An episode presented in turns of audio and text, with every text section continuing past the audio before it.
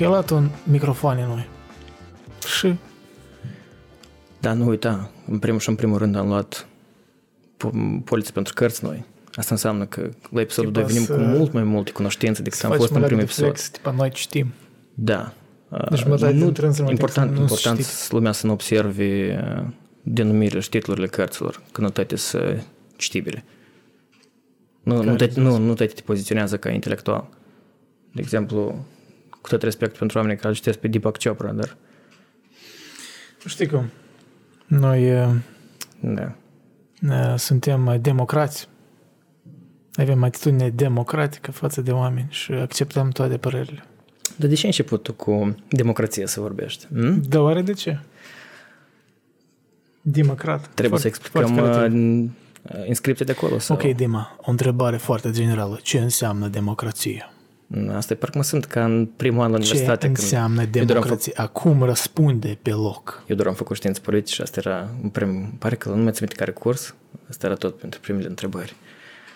În care? Care este rolul democrației? Da, nu, eu de obicei și facem. Eu mă pregăteam să răspund și așteptam până ridic cineva primul mână și răspundea la întrebare. Și... Ui, am scăpat. Și că imaginează să ești Nu, dacă, dacă serios să vorbim o temă, ce înseamnă democrație pentru mine, asta înseamnă că noi avem dreptul să alegem oamenii care pe noi să ne reprezinte. Deși asta înseamnă democrație reprezentativă. Și ce înseamnă că eu mă mai departe decât m-ai întrebat. Dar democrația în sine asta e puterea poporului. Nu da, democratus. Da. Demo popor, kratos conduce. Din greacă. Da. Da, ca esență, asta e, dar știi cum, definiția ei cumva s-a schimbat pe parcursul istoriei. Să iei, În ce sens? nu, să iei democrația grecilor, cum, comparativ cu democrația liberală, care s-a născut odată cu cam Revoluția franceză încoace. Ei bine, vezi că poți folosește o scuză de asta simplistă în care democrația directă e imposibil de replicat în timpurile noastre în cauza numărului exagerat de mare a oamenilor și inexistența unor platforme clare în care puteai să Ok. uh, ai town, uh, townhouse în, da, townhouse să știi, în care toți uh, votează asupra anumitor legi care se adoptă în stat.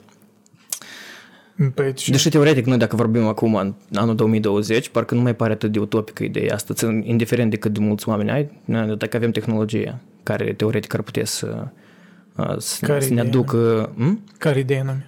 Că noi, putea fi, noi avem uh, pragul ăsta tehnologic care pe noi ne-ar ajuta să ne uh, exprimăm votul asupra la practic să avem referendumuri săptămânale sau ceva genul ăsta. Noi deseori că eu Crezi aud că asta asta ar și fi la... bine?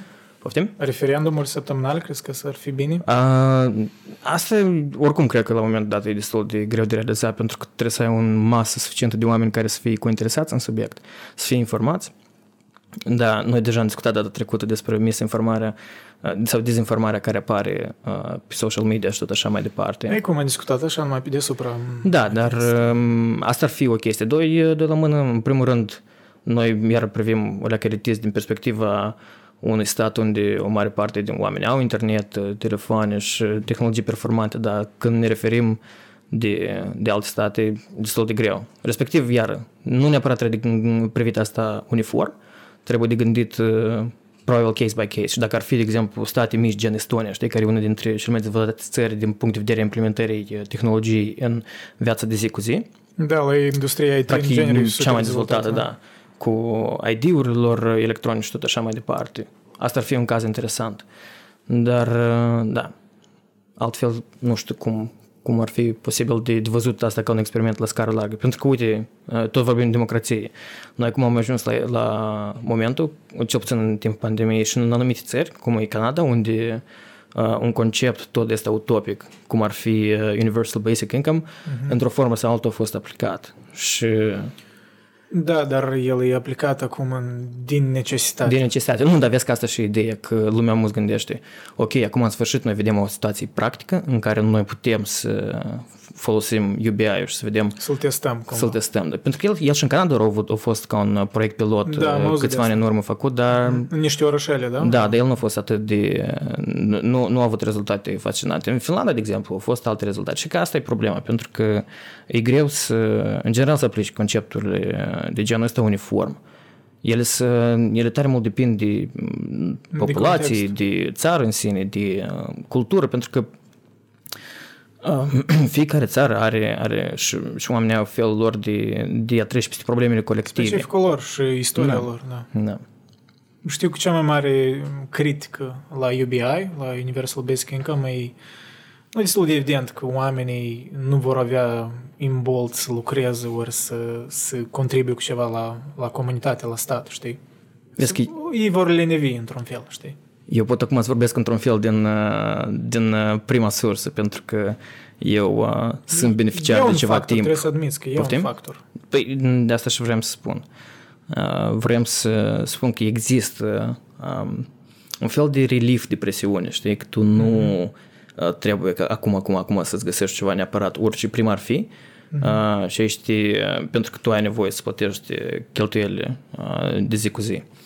Dar în același timp pe că eu mă gândesc, bine, noi încă n-am ajuns nicăieri cu podcastul ăsta, dar uh, probabil dacă eu nu aș fi avut uh, Cum am libertatea... ajuns că deja am făcut upgrade la Da, doi avem episoade, microfoane am- noi come și on. o lampă de la Dollarama. Dollarama, pentru cei care nu cunosc, asta e un magazin în care totul la un moment dat costa un dolar, dar din păcate inflația a ajuns și în Canada, unde lucrurile care teoretic trebuie să coste un dolar, Trebuie să costă se 3 numească Dollarama and a half. Nu, e tri- Dollar Trilorama. And a half. Trilorama. Și de Trilorama? Halloween. Sfit tot în uh, tematică de thriller. Da. Pam, para, pam. În genere, Halloween trebuie să... A? Chestii de Halloween trebuie să vândă anul împrejur. Nu că se Cel rentabil. puțin în anul ăsta, da. Anul ăsta e atât de twisted și de twisted. horror. Că n-ar fi o idee să facem un Halloween um, anul Da. împrejur. Dar unde s-a mai testat UBI? În, În Finlanda au fost uh, câteva locații, în Elveția, dacă nu greșesc. Și, iară, cu diferite rezultate. Uh, Din cât eu țin minte, exemplul din Finlanda e- a fost uh, mai mult pozitiv.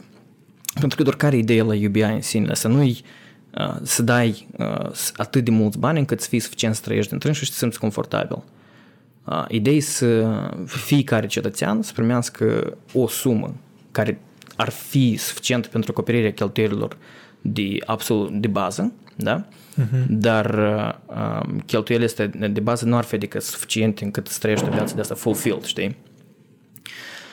care printre majorele uh, critici care s-a dus UBI-ului, uh, asta e uh, ce se întâmplă cu uh, clasele astea um, um, care sunt protejate de stat, da? adică uh, serviciile sociale, ce se întâmplă cu ele, pentru că ele sunt doar mult mai bine, serviciile sociale în, în general ele sunt mai bine structurate, pentru că în dependență de uh, diza- dacă e dizabilitate, dacă e homelessness, adică uh, oamenii fără de post, în dependență de necesitate, banii se îndreaptă uh, teoretic mai bine și sunt mai bine gestionați. Cu UBI-ul, uh, tu practic dai la toți o sumă de bani și tu nu iei în considerație necesitățile. Da. Uh, și după asta mai apare iar uh, critica cea mai mare, de exemplu, din partea oamenilor care uh, nu fac, uh, nu o duc atât de bine și spun, dar ce se întâmplă cu oamenii bogați? Tot o să le dai 1000 de, sau 1200 sau cât ar fi suma uh, de dolari. Uh, pentru că teoretic poți să spui că lor nu le trebuiește, dar asta deja noi ne ducem la democrație, că dacă totuși suntem uh, un stat democrat, înseamnă că toți trebuie să primească, pentru că toți contribuie la, la taxă. Nu cel puțin oficial, teoretic, toți contribuie la taxe. De asta asta e o problemă uh, destul de pe lângă faptul că economic e, e dificil de implementat, iar eu nu sunt economist și mi-ar trebui ceva mai mult timp să, să analizez situația încât să aduc toate argumentele economice, dar și din punct de vedere social uh, și uman, asta tot nu e, și etic în principiu, asta nu e o problemă atât de, de ușoară, că vorbim de probleme etice. Acum ajungem uh, cu, cu vaccine, că în sfârșit primele cazuri de vaccinare, sperăm că asta o să fie de bine. Pfizer sau care companie? Îmi pare că da, Pfizer. Mm-hmm. Uh, da. Și Canada e printre țările care au au achiziționat cele multe vaccine, îmi pare că 100 și ceva de milioane, chiar dacă noi avem o popula- Da, populație... știu de- că Marea Britanie a achiziționat 100 de milioane. Da, și noi tot vreo 100, dar noi suntem 37 de milioane. Da, apropo, pentru raportul populației Da. este mult. Dar uh, asta e ideea, că uh, noi vorbeam, de fapt eu asta am auzit într-un uh, podcast uh, de-al lui Joe Rogan, care vorbea cu un uh, profesor în uh, epidemiologie, îmi pare că, uh, de la Yale și el spunea că, uite, o să ajungă la partea asta, uh, la problema asta etică, cui, uh, care o să fie rândul în care se dă vaccinul. Pentru Pentru că, ok, primii ar trebui să fie oamenii care o primit placebo. Nu, nu, primii care au primit placebo, adică oamenii care de bună voie și neslezi de nimeni s-au dus să-și facă vaccinul și care nu au primit vaccin, dar au primit placebo, teoretic ei ar trebui să fie primii care beneficiază. După asta, evident că uh, oamenii din prima linie, medicii, polițiștii, uh, oamenii care trebuie să fie, adică fără ei nu are, nu are loc, uh, societatea nu poate funcționa, poliția și tot așa mai departe. Uh-huh. Bine, nu toți ar spune că poliția e necesară, dar uh, da. Eu cred că oamenii cei trăiesc, da, care spun asta, trăiesc în, în a dreamland, da. ai nevoie de poliție. Și ai nevoie de reforme în cazul Americii, da, știi. Și acum ajunge la a treia grupă. Uh, cui îi dăm primii, pentru că lumea spune că ar trebui să dăm uh, celor mai vulnerabili, da? oamenii în vârstă, oamenii cu dizabilități și cu boli cronice care sunt uh, factori de risc pentru, uh, pentru a cauza probleme mai, mai serioase din cauza COVID-ului. Dar ideea care că o mare parte din ei, de exemplu, chiar și oamenii mai în vârstă, ei doresc într-un fel sau alt izolați, știi, trăiesc în, în în residential care și în, în locuri cât de cât mai segregate. Iar asta nu e aplicabil peste tot, pentru că la noi în Moldova noi avem oameni în vârstă care au nevoie să, să lucreze și până la 70-80 de ani lucrează. Dacă ajung la 80 de ani, ei în continuare unde ei lucrează. Dar chestia care, că a, totuși, din punct de vedere practic, ar fi mai bine sau cel puțin așa se consideră, ar fi mai bine să investim în vaccinarea populației care muncește, adică toți oamenii care au vârstă de muncă, ar fi mai bine să fie vaccinați, pentru că de fapt ei în mare parte și sunt oamenii care distribuie, adică răspândesc mai mult virusul. Da. Make sense. Și facem atunci cu însuși scepticism față de vaccin, care eu cred că are loc său, clar că eu nu mă duc în conspirație, Democrație. dar vrei, asta, vrei, asta nu, și nu mai problemă. Asta... Eu, de exemplu, cred că eventual voi accepta vaccinul, dar nu cred că primele uh, variante ale vaccinului, înțelegi? Eu nu vreau să fiu подопытный кролик, știi, uh, uh, șobolan de laboratoriu da. din prima linie, știi? Aș știi care e problema? Să fiu așa în a treia linie, să ved cum alții, știi? Dacă poate cineva și-a dat căneașele, zic că ok. Știi care e problema? Că eu toți oamenii care vorbesc pe tema asta, exact, fiecare spune exact același lucru. Da, asta, asta, asta știi cum, asta e cu chestia, ei, nu, eu nu mă îmbolnăjesc, eu și eu... Nu, nu, nu, nu, nu ca nume din îmbolnăjit. Nu, dar e mentalitatea asta că nu, nu eu, știi? Nu, nu, mentalitatea asta că mai bine alții să fac, eu nu știu de care să păi fie da, efectele secundare. E, asta e și un moldovenism, dar e și un, în genere. Da, dar problema care e? Cât aștepți? Pentru că, ok, tu poate pe moment nu poți să ai efect secundar, dar el poate fi pe termen lung, la fel ca și COVID-ul. Noi nici acum nu știm care sunt efectele pe termen lung, pentru că în, da. în anumite cazuri se vede oameni cu cheaguri de sânge în diferite organe, înțelegi? Asta nu e, nu e atât de simplu și nu e atât de... Iar tu nu poți să privești asta ca pentru o panacee, știi? Pragmatic vorbind, nu poți să ai studii de termen lung pentru că noi avem virusul ăsta de un an. Niciun an, știi? Da. Ok, de un da. an de când e oficial, dar...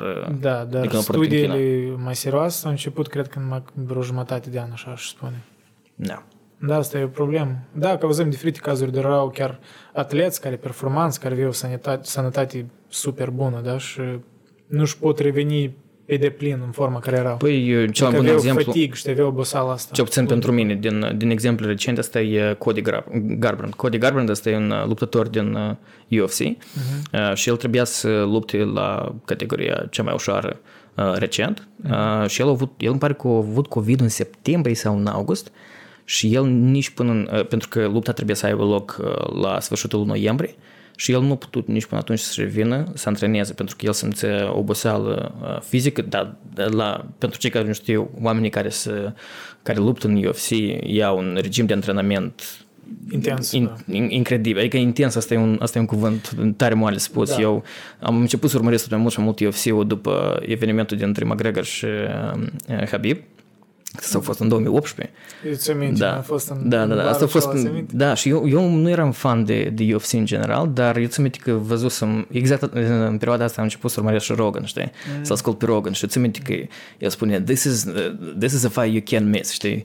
Mm. Uh, this is a must see fight. Și eu am zis, ok, dacă... Da, eu ți aminte și eu m-am dus cu valul, știi? Dacă toată lumea spune că da, ok, dar am să mă uit. Și am rămas, uh, într-adevăr, surprins în gel, toată gala ce i-am rupt. Și că după momentul ăla eu am început să urmăresc tot mai mult și mai mult. Ți atmosfera din bar Asta era incredibil. Așa o, o scenă, vreo 80 de bărbați, așa, deja chilițele cu cu bere, cel puțin. Și vine fight, main fight și tăți, Nu, îmi place că tu spui bărbați, de parcă ți-ai imagina că acolo tăți ar fi, știi, un, o masă așa de oameni brutali, știi, cu barbă. Show Nu, sălbăcie, dar nu, știi, asta cum și era ideea, că eu ți aminte că mulți de lângă mine erau cam ca mine, adică aveau de asta baby face, știi, fără, fără păr pe față. Dar ideea, știi, că între pauză eu observam cum îi vorbesc, erau destul de liniștiți, așa, tipic Ah, canadian, exact. Dar știi, când e drăguț. fight-ul, nu- Dar când era fight-ul, știi? tu sunt Așa un de turmă. animalism se trezea un bărbat. Exact. să zic, băi, Tribalismul asta ăsta. și de- Rar vezi asta într-o societate în care toți suntem, știi, așa, cu minței, știi, bolea mele, mai mult sau mai puțin, știi. Dar în așa cazuri vezi, ne, asta îmi place în UFC, știi, mai ales când de ai mers, știi, să ne ducem în pub să vedem o leacă de atmosferă. Când în doi privim e o leacă diferit. Da, nu, asta e, uh, Simți că animalismul ăsta, știi, pentru asta și același lucru ca să-l spui Este despre, ceva în asta. despre live eventuri, că eu când am văzut uh, Este un contrast să văd un UFC, să beau o leac de bere, să, să leac strig la televizor și după asta să mă duc și să citesc o carte, știi? Este, îmi place contrastul ăsta. Eu, bine, pentru mine UFC, dacă sincer, eu, eu am descoperit și farmecul în, în izolarea asta în sine, pentru că m, la fotbal e mai greu să asculti indicațiile, pentru că sunt 22 de oameni plus o grămăzănă de alți oameni care sunt banca de rezerve, plus Ah, antrenorii, direct, e fără tribune. fără, fără tribuni Da, și în da. general fără spectatori. Da, e că la UFC și fain, că acolo, dacă e un grup mic de Sau oameni de care e antrenor, integrat da, cum pe, strigă. pe, un, pe un spațiu foarte mic, adică tu nu poți compara octagonul din UFC cu terenul de fotbal. Și respectiv tu acolo ai uh, doi fighteri, între cornerii lor, da, adică oamenii din uh, antrenorii uh, luptătorilor și să aude practic fiecare lucru care el spune și atât de interesant să asculti indicațiile, atât de interesant să asculti cum ei uh, în timpul fight-ului, știi, stachinează unul pe altul și spun acolo come on, come on, come on, you pussy, come on, știi? Asta e, asta e tare interesant. Da, e un, un specific. Noi puțin ne-am, ne-am bătut la tema democrației. bine, Dar asta- Cred că e ok. ok. Asta e poate o chestie, nu știu dacă noi am menționat în primul podcast sau Da. nu. În ideea în podcast nu e neapărat că există o temă de la care trebuie să ții strict după ea. Bine, atunci când ai un invitat, e evident că trebuie să uh, vrei, nu vrei, Și chiar adică... și atunci sunt excepții. Da, Eu dar- așa aș vrea, într-o lume ideală, la noi podcasturile vor fi așa 80% la temă și vreo 20% așa deja cu aberație, știi, într-adevăr. Da. Cred că ar, ar Stai, fi 80 la mai natural. temă? 80 la temă și uh, aberații Asta 20 e sau- ambițios, asta e înseamnă, ambițios. Nu, înseamnă că trebuie să schimbăm titlul la temă și aberații cu disclaimer. Ah, mm. Eu totuși am impresia că noi mult o să, ne, uh, o să, o să avem grijă să fie exact ca în titlu. Ca în titlu? Da, care Da, e titlu? aberații la temă. Ah, ok. Nu la temă, aberații. Probabil. Ok, uh, Da, democrație.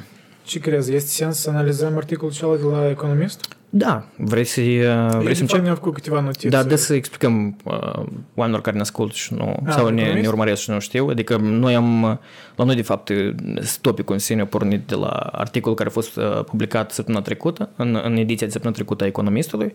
Mhm. Uh, Să explicăm poate ce economistul. Economistul e o, mm, o redacție mm, britanică, Da, unul dintre cele mai vechi din lume. una din cele mai vechi și cele mai populare din lume, probabil. Um, Deci, un amalgam de jurnaliști care fac research cam în toată lumea, da? Sunt unii care sunt concentrați pe, nu știu, Europa, alții pe Middle East, alții pe Asia, alții pe Nord America. Da, practic Și ai menționat o și ediție- Africa și da. Africa inclus cu Middle East-ul. Da, și în fiecare Săptămână. În fiecare săptămână este, da? Și în fiecare săptămână e o ediție destul de mare, aș spune. Eu rare ori citesc totul, chiar totul, știi, până la urmă, că e it's a lot.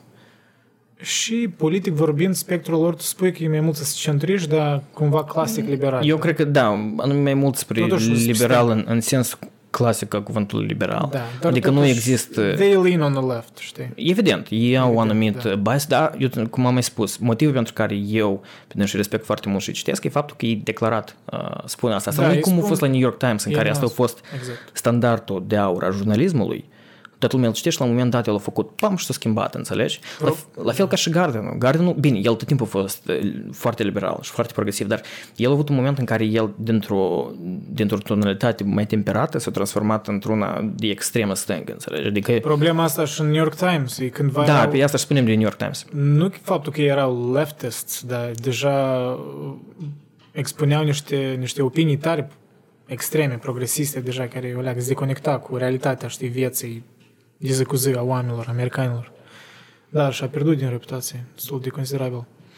Da, îi- îmi place economistul pe general, dar uneori, știi, nu mi-ajunge partea cealaltă și de ce eu recent m-am abonat și la The Spectator, care e un fel de alternativă la economist, care s- toți se declară deschis că sunt conservatori. Uh-huh. Și deci e, e interesant așa o paralel, știi, să citești paralel și pe Economist și Spectator. Să așa două, două perspective puțin diferite. Nu, teoretic și mai ales asta- îmi place că Douglas Murray acolo are un column în Spectator. Îmi place Teoretic- autorul acela. Teoretic asta ar fi uh, mijlocul de aur, să ai suficient timp să citești și, Și- o, da. o extremă și alta. Problema că Dar nu că nu toată extrem. lumea are timp să facă asta. Nici n-ar spune că sunt extreme, sunt destul de temperate, totuși sunt publicații destul de... Da, ok, da, dar oricum Mainstream. păreri diferite. Extremă cred că ar fi dacă noi am vorbit de Fox și CNN. Dar, uh, deși Fox acum iară... o Nici devenit așa mult n-aș mai- spune, Nu, nu, nu, Fox-ul e nu. tare establishment. și Fox-ul, CNN-ul Fox a este- fost mai extrem uh, o anumită perioadă, că în prima campanie a lui Trump și um, În genere, când merge vorba de așa televiziuni imensă și mainstream americane, ele pur și simplu se duc unde merge clickbait-ul, știi? Dacă e popular să-l, uh, să-l ataci pe Trump, e să facă așa material, știi? Dacă e popular să-l aperi, o să fie așa, știi? E foarte cinic. Nu prea văd principii acolo. Cel puțin în publicații astea ca economist, ca spectator, cândva New York Times era asta, știi, era un fel de principii cât de cât jurnalistici. Da, ce ține televiziunile astea, ca Fox, CNN, e, e destul de trist, ce să spune, e un echo chamber de ăsta foarte agravat. nu. Și, în genere, problema e că jurnalismul ca tare, original, dispare, în sens că, știi, oameni care se duc în zonă și filmează pur și simplu ce se întâmplă, deci raportează chiar jurnalism pur. El dispare. Am tot și vezi e panels de opinii, știi, stau acolo cinci oameni și uh, își discută opiniile, nu știu, trei ori la rând, Da, știi? teoretic, uh, dacă noi am putea să spunem de, de o soluție, asta ar fi soluții gen uh, Euronews-ul. Uh, nu știu cum e acum, dar pe timpuri, am asta era, adică Anume no no comment. comment da. Da, da, da. Îți prezentai uh, evenimentele exact cum erau, dar uh, Moldova cred că cea mai apropiată, uh, cel mai apropiat exemplu ar fi Infoprimneu, dar uh, Care? eu de mult, IPNeu, dar eu de mult nu i-am citit. Da. Ok, dar să, să vedem. Eu am colectat câteva puncte așa mai care m-au atras în articolul acela de la Economist. Și mai am eu și alte teme care vreau cumva să le introduc mai târziu în podcast, probabil. Ok. Uh, articolul se numește Is Democracy Under Attack? Stai, în care podcast? Hmm? În care podcast? În ce sens? Ai spus că vrei să le atingi într-un podcast. În care podcast? A, în episodul ăsta în vedere. În podcastul ăsta. Asta, ok. Credeam că vorbeai de În meditație. episodul ăsta. Da, da, da. Um, is, e, democ- ar fi oare democrație sub atac? Apropo, a, e, e postat și un video pe canalul lor de YouTube care, pur și simplu, um, care arăta o leacă puțin diferit, deci aveau niște informații adiționale care, de fapt, le-am scos. Uite o statistică interesantă. În 2019, 17, deci destul de recent, 17% de americani au încredere în guvern. Și era o întrebare tipică de aveți voi încredere, așa general, aveți încredere în guvern. Nu, doar 17% aveau încredere. În 2000, deci cam 20 de ani în urmă, uh, 40% de americani aveau încredere. Deci o sc- scădere destul de, destul de considerabil. Și în genere, politica în America e e problemă, doar mulți vorbesc de, de lobbying. Deci inițial, după Constituție, s-a făcut că e, e permis lobbying-ul pentru ca într-o lume ideală, adică faptul că businessurile poate să-și adreseze um, problemele direct, știi, candidaților, să înseamnă cumva ei să reprezentați în guvern, știi, prin problemele lor. Dar problema în America modernă e că corporațiile mari, de fapt, fac lobbying, știi, Big Pharma și NRA-ul cu armele. Și nu numai și companiile IT, pentru că lobbying-ul ăsta e un, uh, un Da. endeavor foarte scump. Exact, Google, Facebook și tot așa mai departe. dar tu erau nu în uit- principiu Nu în spatele uita, lui Biden, vrei, nu vrei. știi? da, nu uita că majoritatea președinților americani, cel puțin în ultimii 30 de ani, ei uh, ca mereu au încercat să includă m, principalii oameni, principalii lideri din, uh, din domeniul afacerilor în uh, consiliul lor de, um, de consiliere. Da, Da. uh, pentru că ei aveau diferite grupe de, de lucru în care ei includeau oamenii ăștia. Pentru că e un lucru normal, la urma urmei, mai ales dacă vorbim de Statele Unite, care au devenit m, una din cele mai mari uh, economii Bine, uh, asta a fost și datorită la planul Marshall și război, a doilea război mondial, dar uh, noi când vorbim post anii 60-70, în mare parte datorită deschiderii care au avut pentru mediul de afaceri, pentru că Statele Unite, printre, cel puțin până la un moment dat, era unul din cele mai sănătoase medii de, de afaceri, respectiv e greu să nu te dezvolți, e greu să nu vrei să investești într-o țară în care există uh, sistem judiciar stabil, există sistem financiar stabil, în care, uh, în care uh, Eu cred că informația care deține asta dolarul, cumva- care este uh, valuta de, de bază uh, de negocieri și de uh, exchange în, în lume.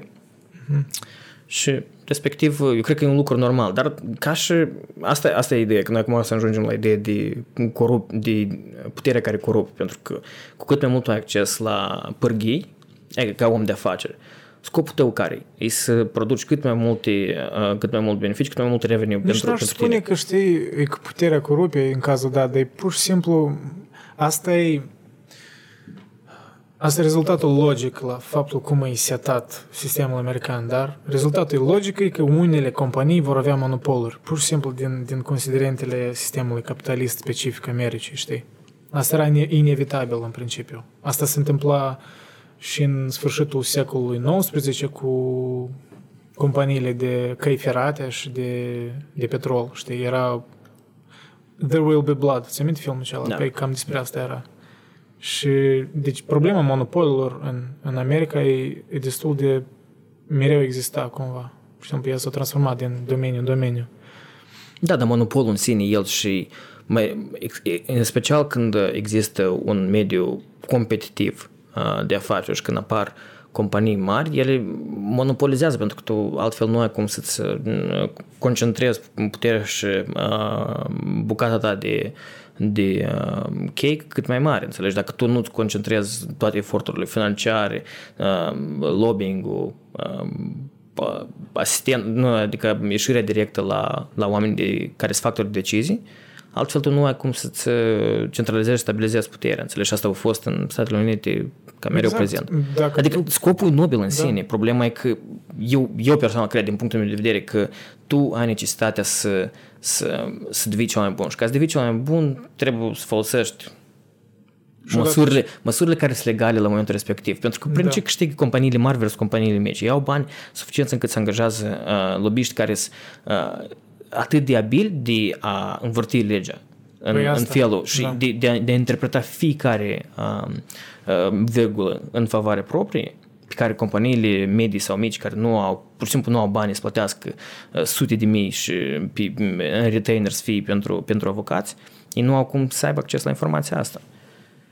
Da, și e o, e o problemă etică cumva și în sensul ăsta înțeleg perspectiva, mă rog, neocomuniștilor ori marxiștilor care critică, știi, sistemul ăsta capitalist.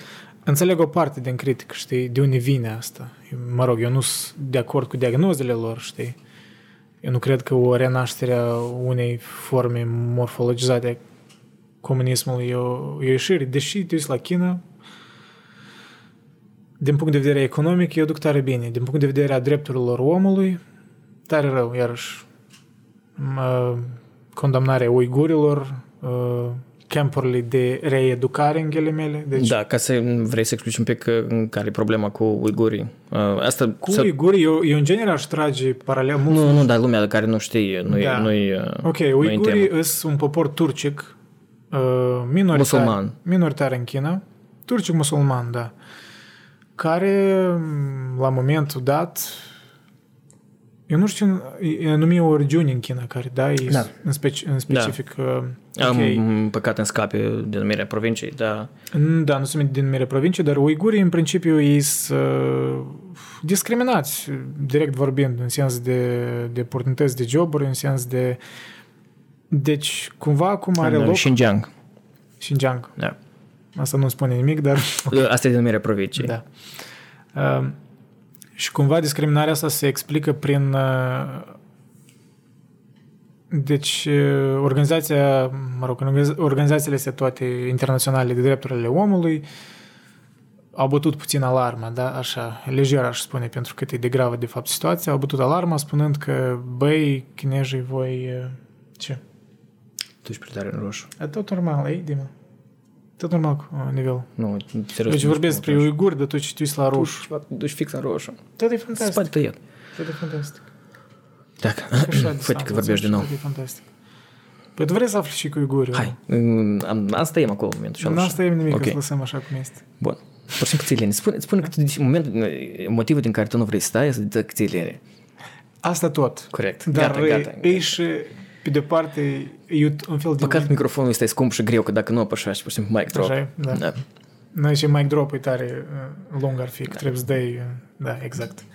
Uh, ce am vrut să spun? Nu, e și faptul că nu e lene să editez și e și faptul că vreau să fii tot autentic. De, f- de exemplu, cum tu mă îndrepți microfonul și iar l-ai mișcat. Da. Dar spune, trebuie să-l dai că și eu leac sub un unghi, vezi? Poate El se normal până în momentul în care am vrut să demonstrez ceva. Ok, uigurii. Ok. E o temă prețioasă în care noi să ne batem joc. joc. E destul de trist situația cu Igor. Da. Pentru că chinezii, ei, cel puțin oficial, de când am văzut ce spun ei, e că sunt niște, niște campuri de reeducare, un fel de campuri de...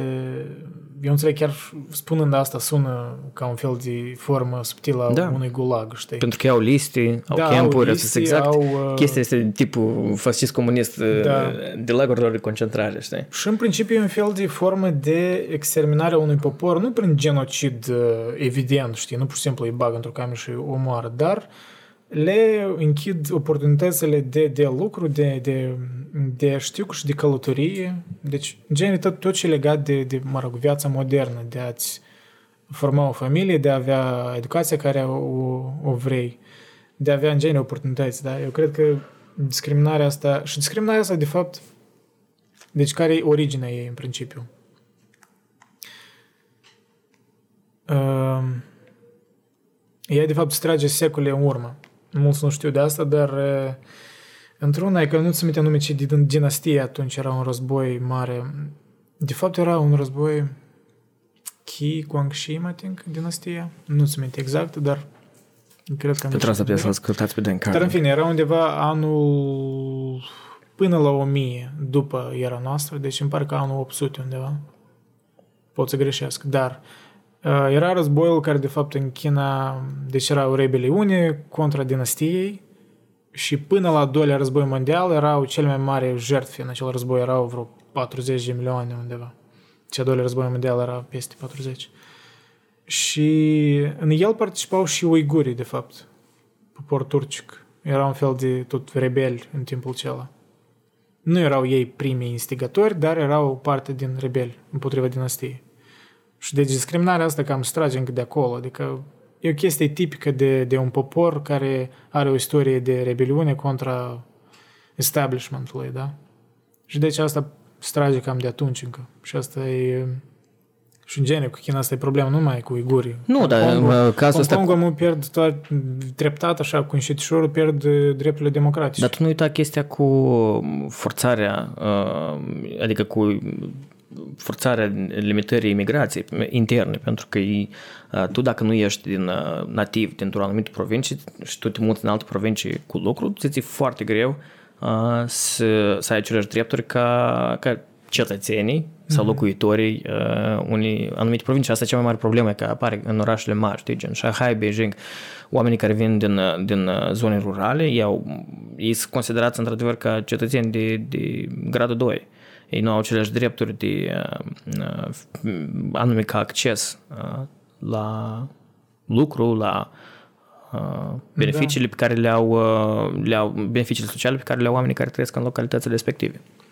Da, e adevărat. Dacă un, o excepție aș, aș lua, pur și simplu, din punct de vedere economic, pe timpul acum pandemiei, citisem parcă tot un economist, uh, Taiwanul o duce destul de bine. Anume din faptul că economia lor, uh, știi că e foarte... o dăm și- Semiconductoarele. Industrie, da, semiconductoarele. Deci e foarte avansată.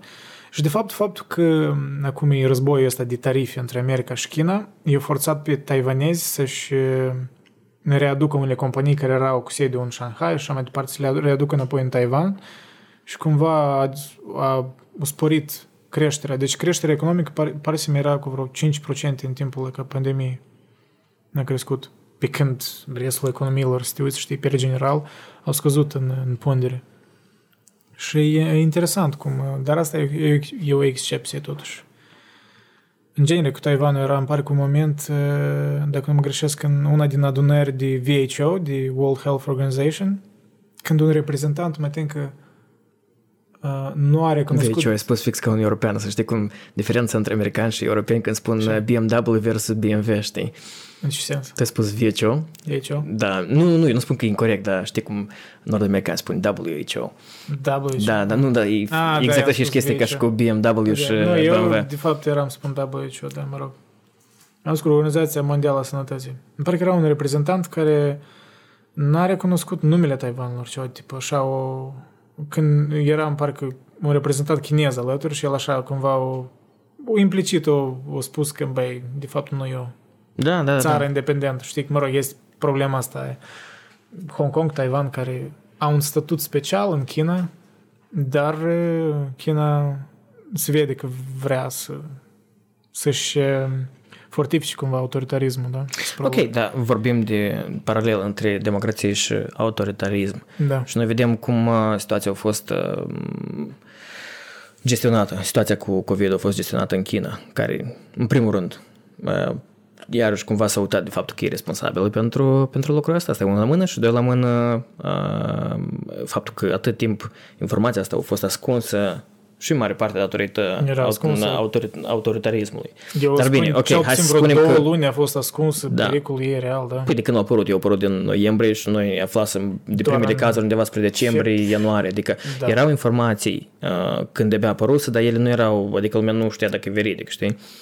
Dar uh, și te ajungem Și la în chestia asta genere- cu autorism, dar uite, uh, uh, restricțiile poate să creeze o problemă și în același timp restricțiile pot să gestioneze problema asta într-un fel în care alte țări nu reușesc să gestioneze. Pentru că dacă noi ne uităm la țările democratice, dar sau cel puțin care la bază, uh, la baza formațiunilor lor uh, statale sunt democratice, mm, nu pot spune că a fost, nu a fost gestionată de bine situația, ținând cont că uh, eu avut cel puțin două luni să pregătească pentru pandemia asta. Da. Dar în același timp, uh, da, eu tot i-aș pune multă responsabilitate pe China. Iarăși, eu nu știu cât e de corect să spui că Trump, cum spunea că e China virus, înțeleg că asta e o chestie populistă, că să o leacă să... Ies și părți negative ale Un mic acestei disclaimer, eu nu sunt de acord cu expresia, dar eu cred că expresia Kung Flu e tare, e tare Kung Fu, da, Kung Fu chiar, come on, e funny. E funny, e funny. incorrect, Da, într-adevăr, e foarte po- Kung political Fu. incorrect, dar, It's pretty funny. dar e funny. Da. Sorry. Cu China virus, în genere, tehnic vorbind de adevărat, o provenit din China. Pur și simplu, clar că conotația unei declarații când un președinte foarte important în geopolitică mondială spune asta, clar că puțin uh, aprinde spiritele, știi? Dar uh, problema era, da, că abordarea Chinei e lejeră față de acest virus. Uh, i-a cauzat și pe Or- Organizația Mondială a Sănătății. În general, a început să spună niște chestii foarte contradictorii la primele săptămâni. Eu țin minte când spuneau că, băi, măștile, de fapt, nu trebuie să purtați măști încă, știi? Ori, ori asta, de fapt, nu se transmite din aer, știi? Nu se transmite, numai prin contact direct. După care vezi peste două săptămâni contact uh, cu- complet contradictorie informație, știi? Și Cu măștile, noi ce puțin cum știm, în cazul Statelor Unite, când uh, Fauci, care e epidemiologul lor uh, uh, de bază, uh, el e vreo 30 de ani de, de fapt. Poftim? Îmi pare că el de mult. Da, de foarte mult timp. El doar spunea că, adică cel puțin el după asta a admis că motivul pentru care au spus uh, chestia asta de măști e faptul că el ar fi înțeles că oamenii s-ar fi repezit să cumpere toate măștile și nu ar fi ajuns suficient pentru, Da. Da. pentru e, personalul medical. Uh, Eu ce vreau să spun că uh, necătând la faptul cât e de gravă uh, situația cu, cu virusul ăsta, uh, ăsta e un moment uh, crucial pentru umanitate în general să folosească timpul ca să se pregătească pentru o eventuală altă pandemie, pentru că ținând cont de densitatea populației pe care o avem noi și de riscul uh, de a avea pandemii mult mai grave. Închipuți dacă uh, Zika sau uh, Ebola avea aceeași, uh, era la fel de contagios ca Da. și, contagioasă ca și uh, COVID-19 Da, din fericire situația nu. ar fi mult mai gravă. Mhm. Uh, respectiv, asta ar fi un timp bun uh, pentru, pentru țări să recurgă totuși la, la colaborări uh, și să trans, transmită informația între ele, ceea ce nu a făcut China. China în interior nu a transferat informația eficient încât să reușească să stopeze problema mult, la, la o fază mult mai incipientă. Și asta, asta e la fel ca și spune că, cum de exemplu în Rusia, da? sau în alte țări autocrate unde spune că, uite, președintele devine de tot. El e clar că el nu, el nu controlează la nivel de spital sau cine emită la nivelul uh, unui spital dintr-o, uh, dintr-o republică, într-un sat undeva uh, în, în, în nord. Dar chestia care, atunci când tu Xi Jinping în China, Putin în, în Rusia, Erdogan în Turcia, când tu îți asumi uh, puterea absolută, putere absolută, respectiv uh, impuni și la responsabilitate absolută, pentru că tu, tu nu poți avea numai zahărelul și, și fără bici, înțelegi? Da. În genere, problema în așa sisteme, dincolo de, mă rog, ideologiile noastre care uh, sunt conflict, ideologiile noastre europene, luministe, care sunt conflict cu așa idei autoritariste, e faptul că ei, ei um, ca lideri autoritari într-atât și-au pus pârghile în sistem, că ei de fapt au neutralizat eficacitatea sistemului și după ei, după ce ei pleacă, nimeni nu știe în Rusia ce să fie după ce Putin pleacă, știi? Nu ca să pleci până, nu știu. și așa că Xi Jinping, el e pe viață a fost declarat, da? Da. Și deci ce va fi cu sistemul acela? Nu, era un, nu e un sistem pus pe roate, dar în același timp I don't know, it's, it's, e o chestie complicată. Nu pot să spun că știu toate detaliile în asta, dar... Uh, nu, cel puțin în cazul Chinei există dualitatea asta, știi, uite... Uh... Apropo, în China eu știu că cel puțin, dar e că nu știu cât de adevărate sondajele astea. Peste vreo 80% din populație susțin guvernul.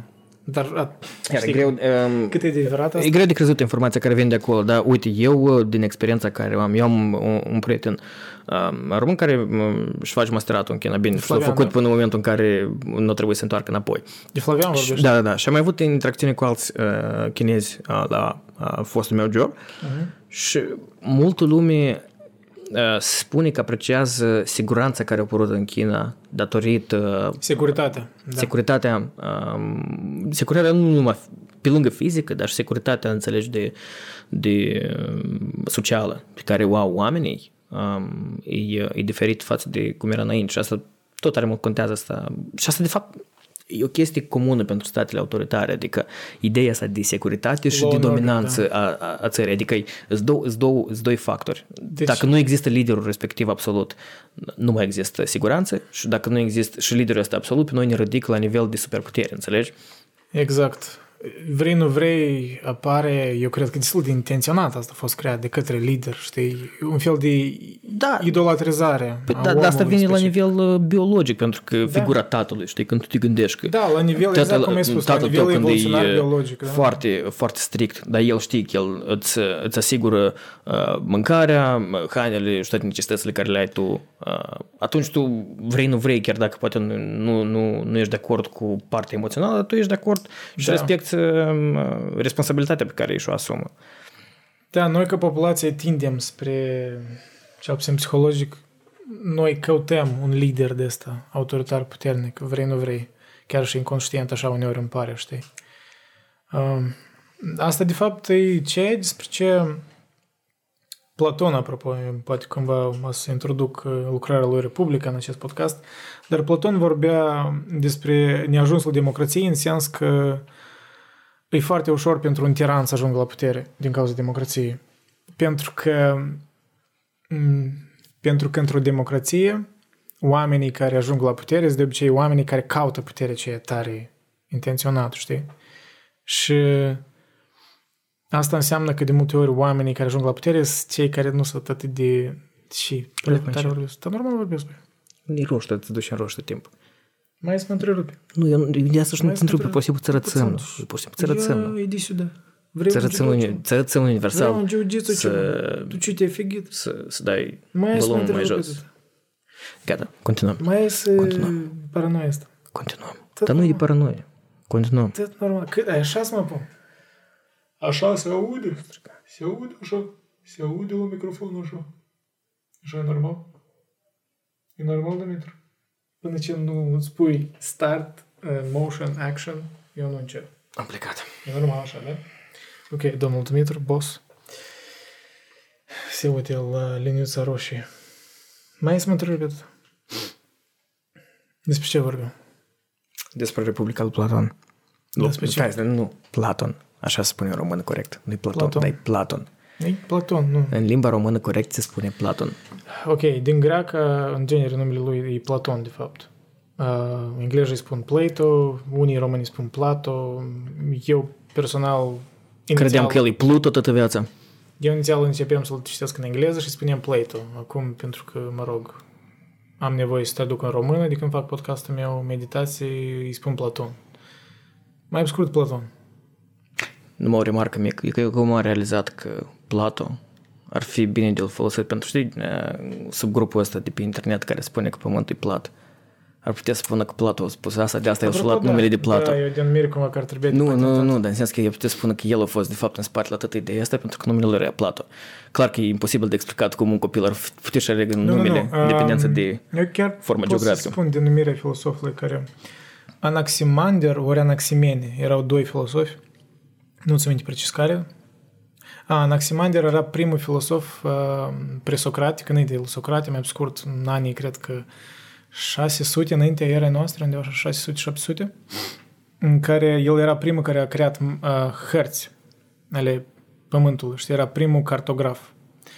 După asta, Anaximene era în parcă primul care a creat uh, conceptul, de fapt, primul concept la, la forma pământului nu a fost plat, dar a fost un, un cilindru, un fel de un cilindru parcă turtit. Uh-huh. E greu, e, e ca o pizza groasă, știi? Uh-huh. Așa, așa se imagina, știi, pământul prima dată. Deci nu era plat, dar nici rotund, nici sferic. Așa, un fapt curios. Nu, despre Platon am vrut să vorbesc pentru că e interesant că noi vorbim că democrația a apărut de la greci inițial. Tehnic vorbind, asta e adevărat, dar um, sunt niște date care am putea spune că în genere în Mesopotamia antică au apărut, că erau uh, unele unele um, proof, da, de, de niște adunări care aveau loc, care semănau puțin cu adunările astea din Assembly în democrație uh-huh. ateniană, dar în fine, spunem că au apărut în, în, în, în Grecia. Deci care e contextul democrației grecești în genere? Uh, mai pe scurt, imaginează așa context. Anul, în secolul 5 înaintea erei noastre, are loc războiul statelor greci împotriva Persiei și într-o minoritate din punct de vedere a, a resurselor armate, da? Ei erau mult mai, era un dezavantaj. Și deci, în genere, statele, orașe greci, era un conflict permanent între dânsele. Dar în timpuri, pentru că aveau limbă comună și mai departe, în timpuri de criză ei se uneau de obicei, știi, și puneau diferențele deoparte. Și războiul cel a durat undeva vreo 50 de ani cu persanii și au câștigat grecii. Dar, a, și când au câștigat, cam puțin după ce au câștigat, cam Platon s-a născut pe atunci, prin secolul 5, înaintea erei noastre. Și el s-a născut într-o democrație eteniană, da? Dar, un fapt important, cam aproape imediat după ce s-a terminat războiul, războiul împotriva Persiei, s-a început războiul Peloponesian, care era între Grecia și, a, sorry, între Atena și Sparta. Erau cele mai mari, cele mai importante orașe și state greci. Și a durat acel război vreo 27 de ani. Și închipuți, am toată viața tânără a lui Platon, când s-a dezvoltat mintea, când s-a fost educat și mai departe, a fost în perioada războiului uh, statelor greci. El vine dintr-o așa o familie aristocrată, cam, deci trebuie să înțelegi și perspectiva asta. Dar, în fine, Republica de... Ah, ok, niște detalii despre democrația... Stai, dar doar, doar o chestie, chestia asta cu război, adică da. Pe urmă o să fie o anumită referință la, la lucrarea asta, Republica în sine, adică cum o afectat, da, adică exact. arca asta apare, da, după? Da, eu nu degeaba spun pentru că mulți oameni iau din context Republica. Eu văd ca o carte care cumva nu asta e una dintre cărțile principale care se învață la științele politice. Din păcate eu nu o țin minte. Da, Dar... da, da, da. Pentru că e o carte care cumva pune sub semnul întrebările unele chestii ale democrației. De fapt, da, Platon, evident, toți știu, era cumva antidemocratic în unele aspecte.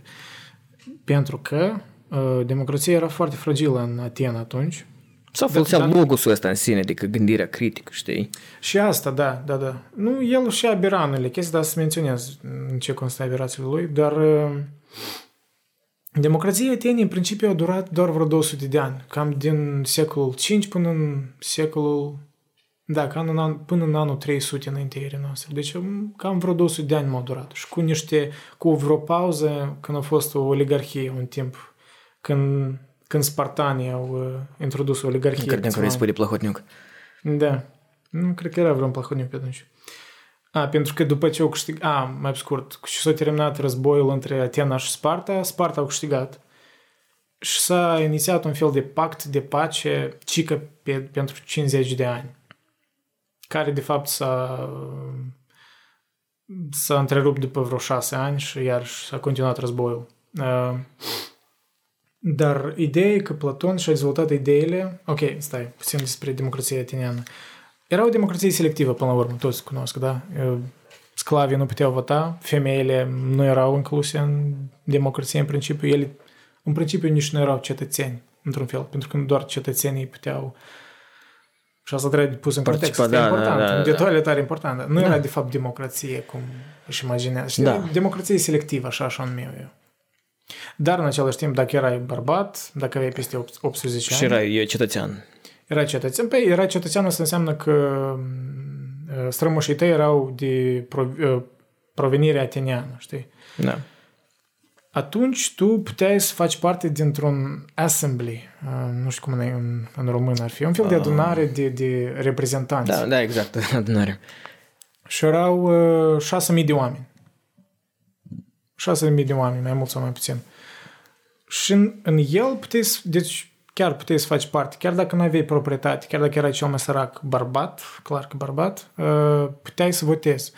Și da, era un fel de referendumuri destul de des în democrația ateniană. Și, democrație directă. Da, exact. Și, de exemplu, spunea ceva la vot, da, trebuie ca să ne ducem la război cu Sparta, ori nu. Cineva propunea acel vot. Și ca acel vot să treacă, trebuia să fie prezenți cel puțin 6.000 da, de oameni în, în asamblea. Pe lângă asta erau selectați niște generali, ori generali, ori politicieni care cumva aveau experiență în trecut, vreo 500 de oameni care trebuie să fie prezenți mereu în oraș, ca să chiar avea un fel de shifturi, știi? Și ei trăiau cumva într-o casă comună, știi? Nu toți din ei aveau proprietate privată, de fapt.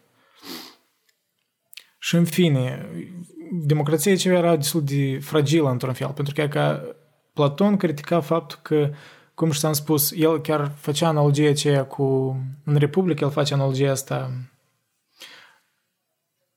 Democrația e că atunci când e ca oamenii sunt într-o barcă și toți ceartă cine se conduc, cine conduc barca, da? Dar de fapt oamenii cei mai capabili să conducă o democrație sunt cei care stau într-o parte și se uită la stele încercând să navigheze, știi? Încercând să, să înțeleagă unii de fapt noi trebuie să ne ducem, știi? Dar ei nu vor, știi? Ei nu se implică în ceartă.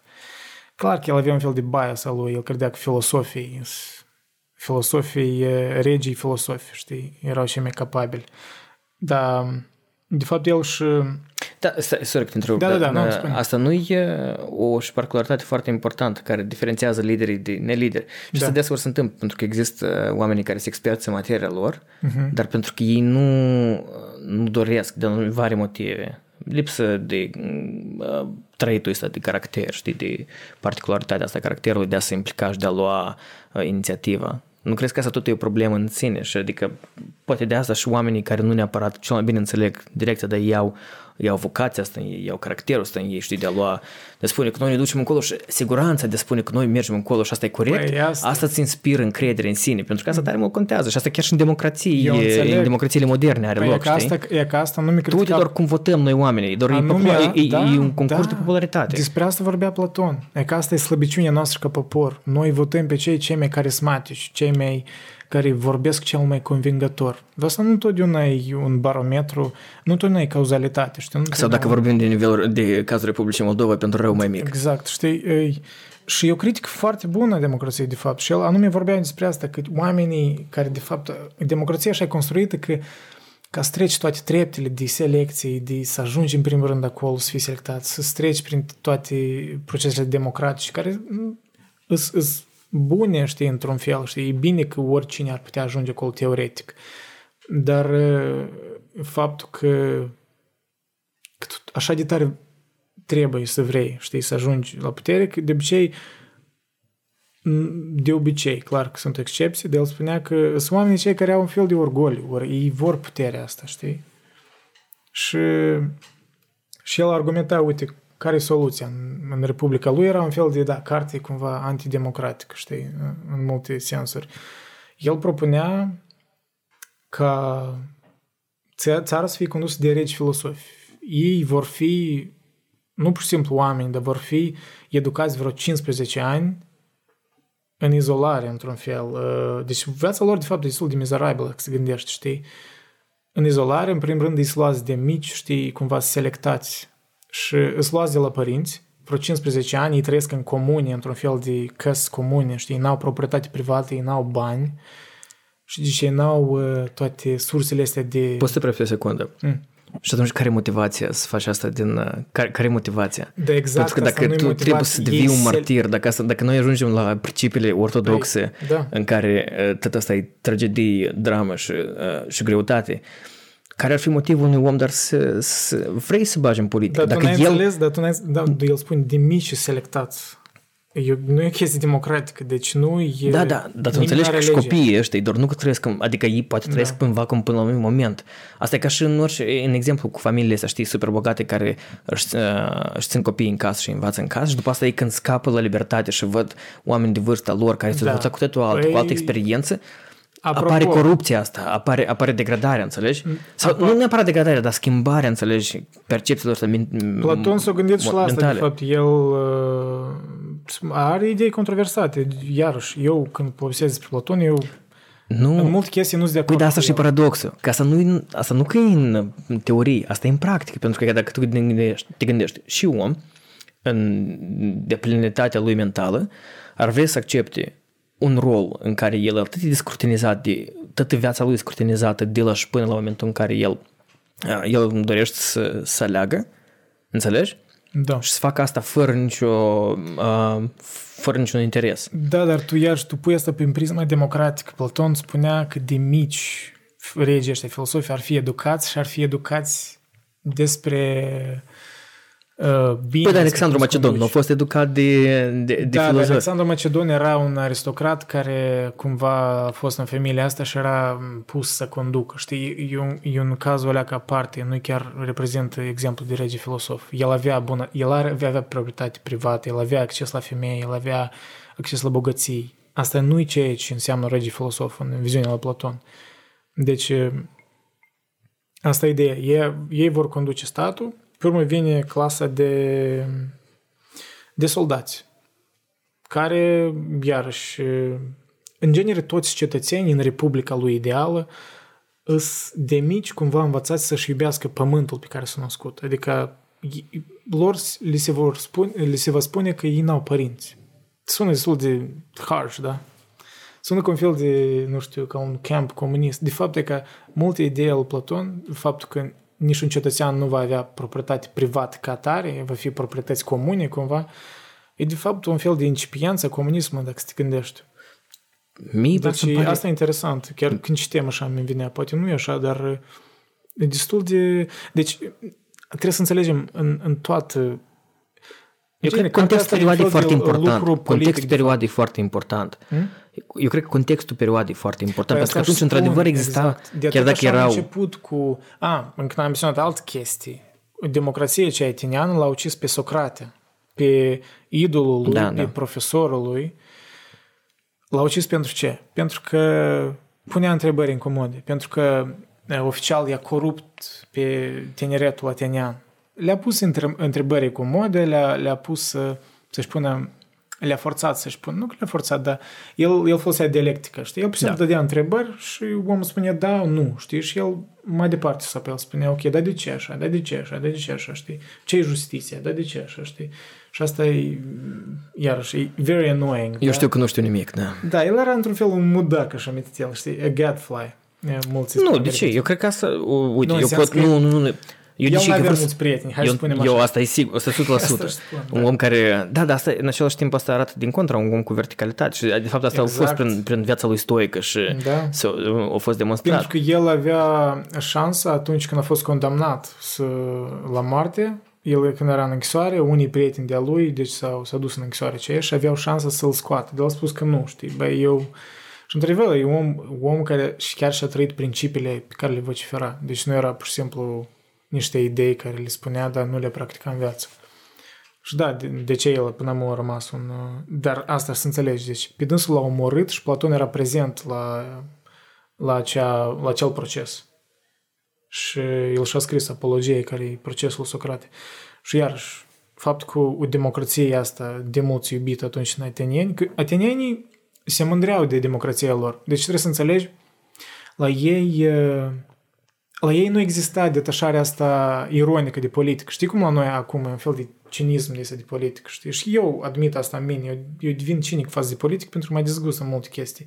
Dar atenienii n-aveau așa atitudine, ei credeau că un cetățean bun, el trebuie să fie implicat, cel puțin informat în politică. El trebuie să știe cine sunt candidații în regiunea aceea, cine, știi, trebuia să fie informat. Da, Asta nu uita că noi deja vorbim, sine, noi deja vorbim de o casă superioară care... Nu, nu, nu, nu, nu. Cetățenii obișnuiți. Ah, cetățenii Asta obișnuiți, ok, ok. Orice cetățean care, ți-am spus că în assembly putea fi, ok, iarăși, okay. bărbații, din clar, din, din start spun Dar că erau discriminare față de femei, era diferite clar. Uh, nivele sociale, economic, social-economice, da? În assembly, da, exact. Puteai să fii cel mai... Uh, chiar era democrație, clar că pentru bărbați, dar puteai să nu aveai proprietate, puteai să fii cel mai sărac, puteai să faci parte dacă aveai peste 18 ani.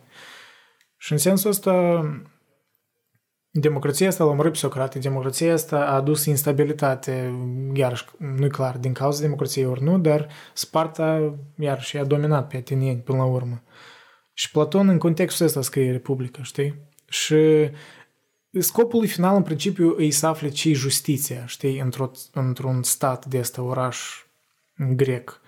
Și justiția, în viziunea lui, el, de fapt, pe parcursul Republicii, el îl folosește pe Socrate ca un om care, mă rog, îmbăl prin străzi și dă întrebări, un fel de dialoguri platonești și platonici. Și, pe la urmă, care, care e ca o întrebare? Care e definiția ta a justiției? Ce crezi că e justiție? Justiția? Da. A, când o anumită problemă e privită imparțial. Imparțialitatea, mm. asta e, asta e motivul justiției. Ok, ce înseamnă imparțialitate? În care decizia se face în bază la uh, retorica cea mai bine argumentată. Și în baza, adică, în mod normal, în baza probilor, dar noi înțelegem că nu se oprește doar la asta. Ok, de exemplu... Contează tare mult retorica.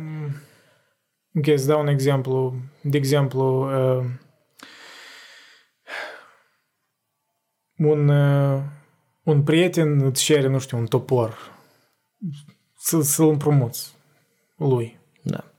Și spui, ok, ok, să-l dau, știi? Și după asta vine în ziua aceea când vrei să-l dai și tu vrei că el o leacă, e ieșit de mință, e aberează mai scurt, e parcă gata să o moare pe cineva. De asta eu ca Dorin Drăgușan, sau cum chema, am okay, două topoare, parcă... dacă unul străcă, eu am a doilea, mă duc la dânsul, îi dau un cap și zic, unde toporul? Apoi tu să-i dai toporul, așa, pentru că, mă rog, voi parcă ați făcut un contract, parcă v-ați înțeles. Nu, asta și este un contract. Un contract nu neapărat trebuie să fie înscris. Un contract păi asta. el doar ține de trei părți. Păi da. Ofertă, acceptare și considerație. Păi de exemplu, la mulți definiția, în cea mai, cred, populară definiție a justiției, un fel de contract social. Dar Știi cum asta depinde de context. Uneori contractele sociale nu păi dacă juste. ne uităm la perioada partidului, să ne uităm la perioada da. discriminării exact. Um, rasiale din Statele Unite, de contract contractul social. era foarte diferit. Asta e just? Contractul era foarte diferit față de cum este acum. Exact. Înseamnă că asta nu e justiție. Adică asta e un exemplu care îl pune Platon. Și erau mai multe exemple, dar în fine, să o țin mai scurt, justiția în viziunea lui în fel de armonie între trei, între trei clase. Deci nu s-a spus. Deci regii filosofi, soldații și producătorii, care sunt fermierii, negustorii și așa mai departe. Și deci armonia în viziunea lui e când fiecare are rolul său și nu pretinde să aibă ceva care nu e pentru el, știi? Și asta e total diferit față de democrație, în care noi cumva vorbim de mici că noi suntem toți egali și toți avem aceleași oportunități.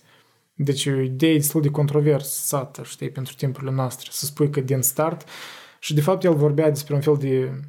El cumva ironic, când Socrate spunea asta, el își dădea seama cât e de absurdă cumva ideea asta, dar spunea că e necesar, știi, un fel de bullshitting pe cetățeni, să le spună despre mitul metalelor, că fiecare e născut într-un, ori într-un categorie aurie, ori în categorie de argint, ori categorie de bronz, știi, adică e un fel de loterie. Eu, uite, în, cel puțin în, în lumea de vest, soarta cumva, știi? cel puțin în lumea de vest, în, în perioada în care trăim noi, în anul 2020, eu cred că eu cred că noi la un, am ajuns la un nivel în care noi am depășit ideea asta de Adică lumea înțelege că oamenii se nasc în diferite condiții. Da. Problema că doar unde apare divergențele ideologice apar în, în momentul în care cum să, să trecem peste ele. Înțelegeți? Aici e mult problem, pentru că uh, oamenii de extremă stângă vorbesc de uh, um, echitate, uh, nu, egalitate de asta absolută, în care, tu, în care, în care e imposibil... Rezultat. Egalitate da, da, da. Păi, eu spun egalitate absolută în care, da. Um, adică care ar fi avantaj dacă eu, de exemplu, lucrez uh, și trec 80 de ore pe săptămână sau chiar mai mult, uh, învăț uh, sute de ore uh, până ajung într-un moment în care am, de exemplu, funcție înaltă, da? Și primesc același salariu care l-ar avea cineva care pur și simplu lucrează uh, nu știu, un, un job mai puțin, mai, mai puțin plătit, pentru că nu vreau neapărat să spun că un job e mai bun decât altul. Clar că ele sunt mai bune, pentru că ele sunt altfel ranked, dar fiind uh, politically correct în 2020, încerc da, să, să nu folosesc ideea Nu, pentru că eu oricum cred în valoarea, fiecare lucru are valoarea sa, înțelegi? El e clar că nu se egale, asta ar fi, pentru că diferite lucruri necesită diferite eforturi. Dar da, de asta spunem. Și um, de, uh, de uh, de percepție în sine. Pe când oamenii mai mult centriști sau de diviziuni mai mult republicane văd un pic situația mult mai distanțată în care criteriul meritocrației mult mai important decât uh, criteriul da, de, de a include pe toți. Știi cine vorbea despre asta? Thomas Sowell, care a scris Basic Economics, Basic Economics. Economics da. El avea și altă carte care, pur și simplu, i-am citit mai mult sinteză, n-am citit încă carte întreagă. Uh, tu descrie mai felul în care citesc majoritatea cărților. Conflicting Visions, și ceva tipul ăsta se numea. Ceva cu viziuni, mai scurt, el diviza care e problema, de exemplu, nu cu problema, dar care e specificul el s-a referit, s-a referit anume la politicul american, dar asta cumva se aplică în general temperamentul oamenilor. E că unii oameni au unconstrained vision și alții au constrained vision, știi? Au viziuni de mai conservatoare, de, de tendință de a, de a prezerva ceva, de a, de a da, cum te-ai spus, un fel de meritocrație de asta. Noi putem acum să mergem la expresia asta lui Churchill care e bătut și răzbătut nu, și da, bătut. Da, nu, nu, nu, cu, dacă tu ești în, ai, în anii tăi 20 trebuie să fii, dacă, ești, dacă nu ești comunist nu ai inimă și dacă în da, anii tăi 40 nu, nu, nu, nu ești... Asta. El vorbea anume că asta e un temperament care e ireconciliabil, da? Adică tu nu poți rezolva. Deci conflictul ăsta, divizarea asta politică, cum își spunea Hitchens uh, într-un interviu, uh, politica e divizare în sine, după definiție. Și așa și chestia și spunea și Sowell că, băi, politica va diviza mereu oamenii, pentru că ei temperamental sunt diferiți. Dar nu numai temperamental, asta, e, asta cred că e destul de doar atribuții biologice și eu nu sunt de acord. Dar și, nu, dar nu numai biologic, tu gândești, tu gândești, păi asta și vreau să spun, tu gândești din punct de vedere a... Dar până la urmă oamenii se divizează oricum după preferințe. Absolut, absolut, pentru că independent în circunstanțele în care tu ești tu, da. tu poți să vezi situația complet exact. diferită, înțelegi? Da. Când, când, de exemplu, în America, um, perioada, ultima perioada lui Obama sau uh, perioada Uh, până la COVID a, lui Trump, lumea spune că uh, ce puțin tu la uh, datele macroeconomice și tu vezi că um, economia arată fantastic, dar crede-mă, o mare parte din populație, dacă te duceai, de exemplu, undeva pe Midwest și tu vorbeai cu oamenii sau în ghetourile din New York, oamenii nu ar fi avut aceleași opinii, n-ar spune că economia lor e cea mai bună economie din lume. Da, apropo despre opinii, de fapt, Chiar și Platon vorbea despre asta, că și ne-am, ne-am notat ceva. El uh, vorbea, deci el argumenta că regii ăștia filosofi, dar mă rog, oamenii care cumva se instruiți în filosofie, care cumva studiază argumentele, știi cum să fac argumente, ei puteau diferenția între înțelepciune, care numera, era numită episteme în greacă, și opinie, doxa. Da, da. Adică asta e o chestie destul de actuală, nu? că noi toți vorbim despre opinii. Noi de multe ori opinionăm în loc să argumentăm. Și tu uiți. Nu, nu, tu, tu vorbești. Ei vorbești. Cum, să mă uit la tine așa când... Nu, dar eu doar te ascult. E băiat. Tot normal. Vorbești. Și în, în fine asta înseamnă că... Crede-mă, eu am, eu am uh, 12 ani de școală și plus universitate în care eu, făcând alte lucruri, Băi, eu ascultam. înțeleg, dar noi avem discuții orice avem. Nu, eu știți. te ascultam, eu tot, Tot- normal, eu te tot- ascultam. tot normal, Da, adică- normal, eu te ascultam. Eu mă uitam la altceva. Știu, da. Mă uitam la uh, mesaj. Adică normal. respect. Eu, dar eu te ascult. Bine, ce aș nu te orgui. Eu, apropo, asta fac. Las că zbrăghim.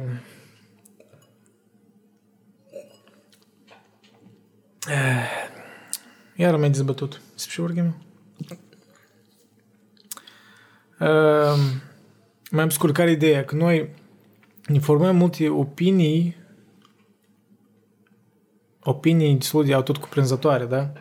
Im- Despre chestii importante, opinionând, noi nu prezentăm argumente. Și asta e o problemă despre care, iarăși, Pr- Platon e criticare uh, democrația. El Uite. folosea, știi, de alegorie peșterii. Da, ce? Alegorie peșterii. Uh, Myth of the Cave, știi? Mai scurt, să lămuresc esența. El se referea la, la populația generală ca la oameni care stăteau într-o peșteră legați de un lanț, mai scurt, prizonieri într-o Mhm. peșteră, care vedeau pe peretele peșterii o, niște Pe peretele. umbre. Niște umbre care erau, de fapt, reflexii dincolo de peșteră, niște oameni care treceau un pod. Și lor le părea, ei Ah, se uitau, ok, ok. și tot ce vedeau toată viața lor erau umbrele pe peșteră, știi? Și lor le credea, ei credeau că asta e realitatea, ei credeau că asta e unica realitate care există. O minoritate din oameni puteau, erau capabili să-i, să iese din, uh, din prizonierat și să iasă la suprafață.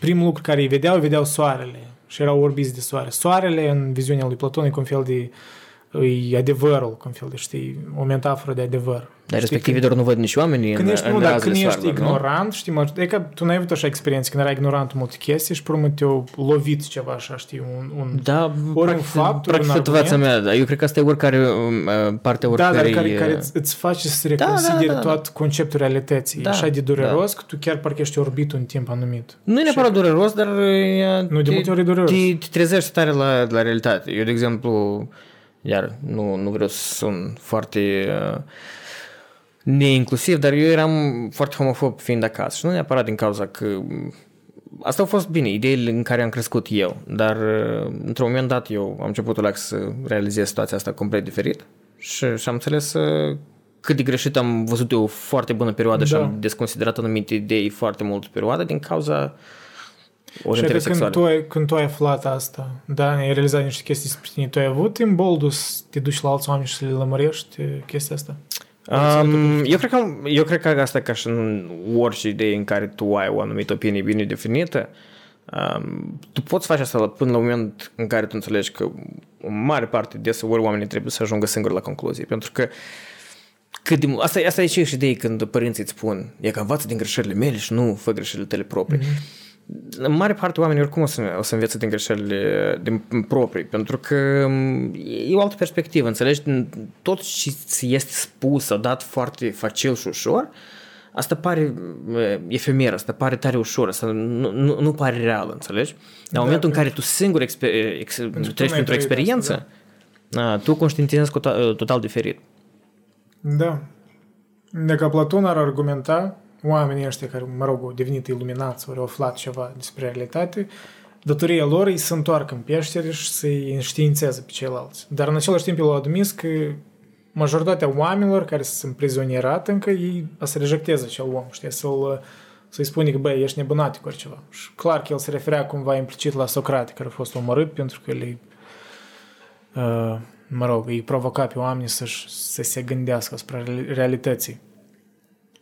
Și asta e argumentul. Deci noi toți cumva trăim într-o peșteră în care noi opinionăm, noi credem niște realități le luăm de la sine, fără să ne punem, de fapt, întrebări argumentate asupra lor. Și noi ca tot viața trăim în asta, știi? Și e foarte incomod când vine un contrarian, ori ceva de tipul ăsta, noi vrem să-l cenzurăm, știi, cumva. Iar și ironic, același Platon era de fapt pentru cenzură parțial. Anume în arte. E că el, el credea că arta, muzica e prea, are potențial prea destructiv ca să nu afecteze statul, știi, orașul grec într-o manieră negativă și că eu că asta E că chiar mă bucur de că- acord, pentru că asta cumva presupunem că, că cine îți decide ce se cenzurează, știi? Adică e o idee periculoasă pentru că cine Super periculos, pentru că noi altfel Da, n-am fi da, avut să acces la înțelegi muzică care cât- noi cât de considerăm acum absurd. genială. Să înțelegi cât de absurd s-a dus Platon, el chiar chiar în Republica a spus despre cum trebuie să fie muzica. Trebuie să fie numai câteva note simple, știi? Nu trebuie să fie prea complexă. Știi? Asta cumva e analogie la marșuri, la muzica de armată, știi? Marșuri e stare simplă, știi?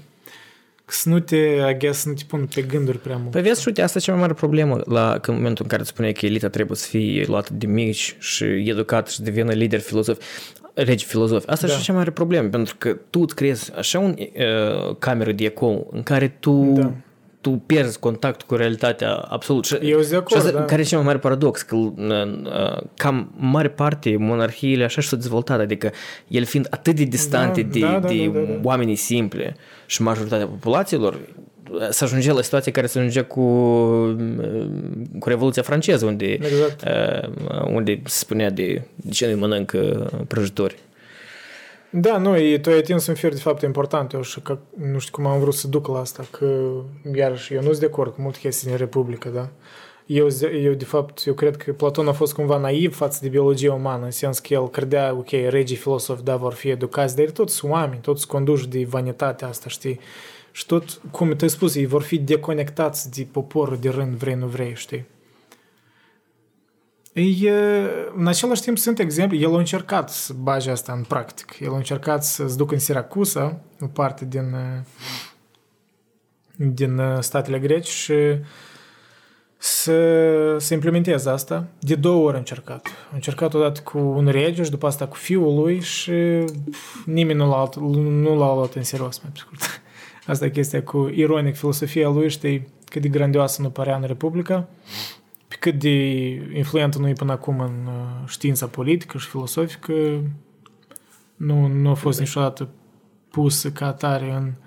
Eu Dar în știu, pe de același timp, parte- aș, eu aș spune o chestie, că... dar o remarcă. Eu Da. cred că um, ideea asta lui idealist pornește cam din același loc de unde pornește ideea uh, idealistă a lui Machiavelli, înțelegi? El doar când spunea despre principiul, despre... El, cre, el considera... Nu, nu, nu. Machiavelli nu chiar era așa idealist, el era mult mai cinic Nu. și mai realist față de politică. Dar el considera că uh, principiile, în general, adică elita, Da. ei, ei de un nivel atât de înalt și atât de, datorită faptului că e elită, e atât de bine educat și încât e poate să, într-adevăr, să facă discernământul ăsta corect, înțelegi? Eu nu pot nega ideea asta complet, pentru că uneori e adevărat asta. Dar în același timp, finalul... Da, dar problema care e cea mai mare Finalul monarhie? logic Cine la asta e decide? că da. Și trebuie să fii decis că în baza la în care familie te-ai născut tu, tu trebuie să ai accesul la informații, tu trebuie să ai accesul la, la resursele la care alții nu au voie să aibă acces doar prin prisma a, statutului lor social. Da, nu, eu sunt de acord că asta oarecum natural duce la Câte era, câte era acum discriminare. apropie de semnul de pe tablă. Democrat, da. Nu, nu, nu, mai jos. Da, mai jos. Apropo de asta, eu cred că uh, eu cred că Republica lui Platon a influențat mult și literatura, de exemplu, 1984, da, distopie comunistă al Orwell și Brave New World și chiar și cartea care n-am citit-o noi sau We de Zamiatin, Evgeni Zamiatin. Aici mai este și de Deci Aldous distopiile Huxley, astea- um, lumea Da, da, distopiile este în care uh, în care lumea, știi, trăiește, n-are proprietate privată, în care trăiește într-o comunitate, în care, apropo, în tot în Republica, încă o idee controversată și destul de stupidă, îmi pare că uh, partenerii de viață să aleși prin loterii, cic prin loterii, dar de fapt selectați cei mai frumoși, cei mai puternici, cu- mai pe scurt, un fel de eugenic stare, da, Tare- în care loteria e uh, alesă numai dintr-o anumită uh, castă Da. și anumiți oameni. Exact. Și, și asta cumva, da, asta s- s-a răsprâns, s-a răsfrâns și multe distopii, da? Și într-un fel, a, da, a influențat multe, multe idei e, politice pe viitor. Machiavelli, Machiavelli, el vedea cumva, el era și mai pesimist față de democrație, știi? Platon clar era pesimist față de democrație, clar, deși viața lui era destul de tumultoasă, Machiavelli știi? era, da, pentru că el în primul rând în perspectiva circumstanțelor în care era, el, el, Păi nu, asta putea, el nu spun. putea fi antimonarhist, înțelegi? Da, da, da. Ă, de atâta mm, nici alt filosofil vorbea despre chestia asta, că tu trebuie să-l cerci pe fiecare filosof în context. Văpșe, orice Asta ca și cu arta. Arta trebuie, trebuie să, să privești un context, în context în care, da? în care eu fost să creată. Să contextul. Și de atâta eu cred că Republica Iuleacă e un document important, e multe idei interesante și trebuie păi să... Păi de asta este una dintre cartele, cartele principale în uh, studiile influentă, politice. Super influentă, da, până, până acum influentă. Dar trebuie să trebuie să o iei în context, să înțelegi de unde vin ideile astea, nu pur și simplu să, să le iei în, în, în izolare și să pretinzi că ele sunt universale, știi? Aproape nici o idee în umanitate nu poate fi universală. Eu cred că orice idee care Și în momentul în care ele sunt aplicate universal, cum a fost aplicat uh, marxismul lui... Dar chiar nici marxismul nu a fost aplicat în, în, în puritatea lui, pentru că el a fost, lui, da. el a fost uh, modificat în Uniunea Sovietică în marxism-leninism. Da, a devenit o...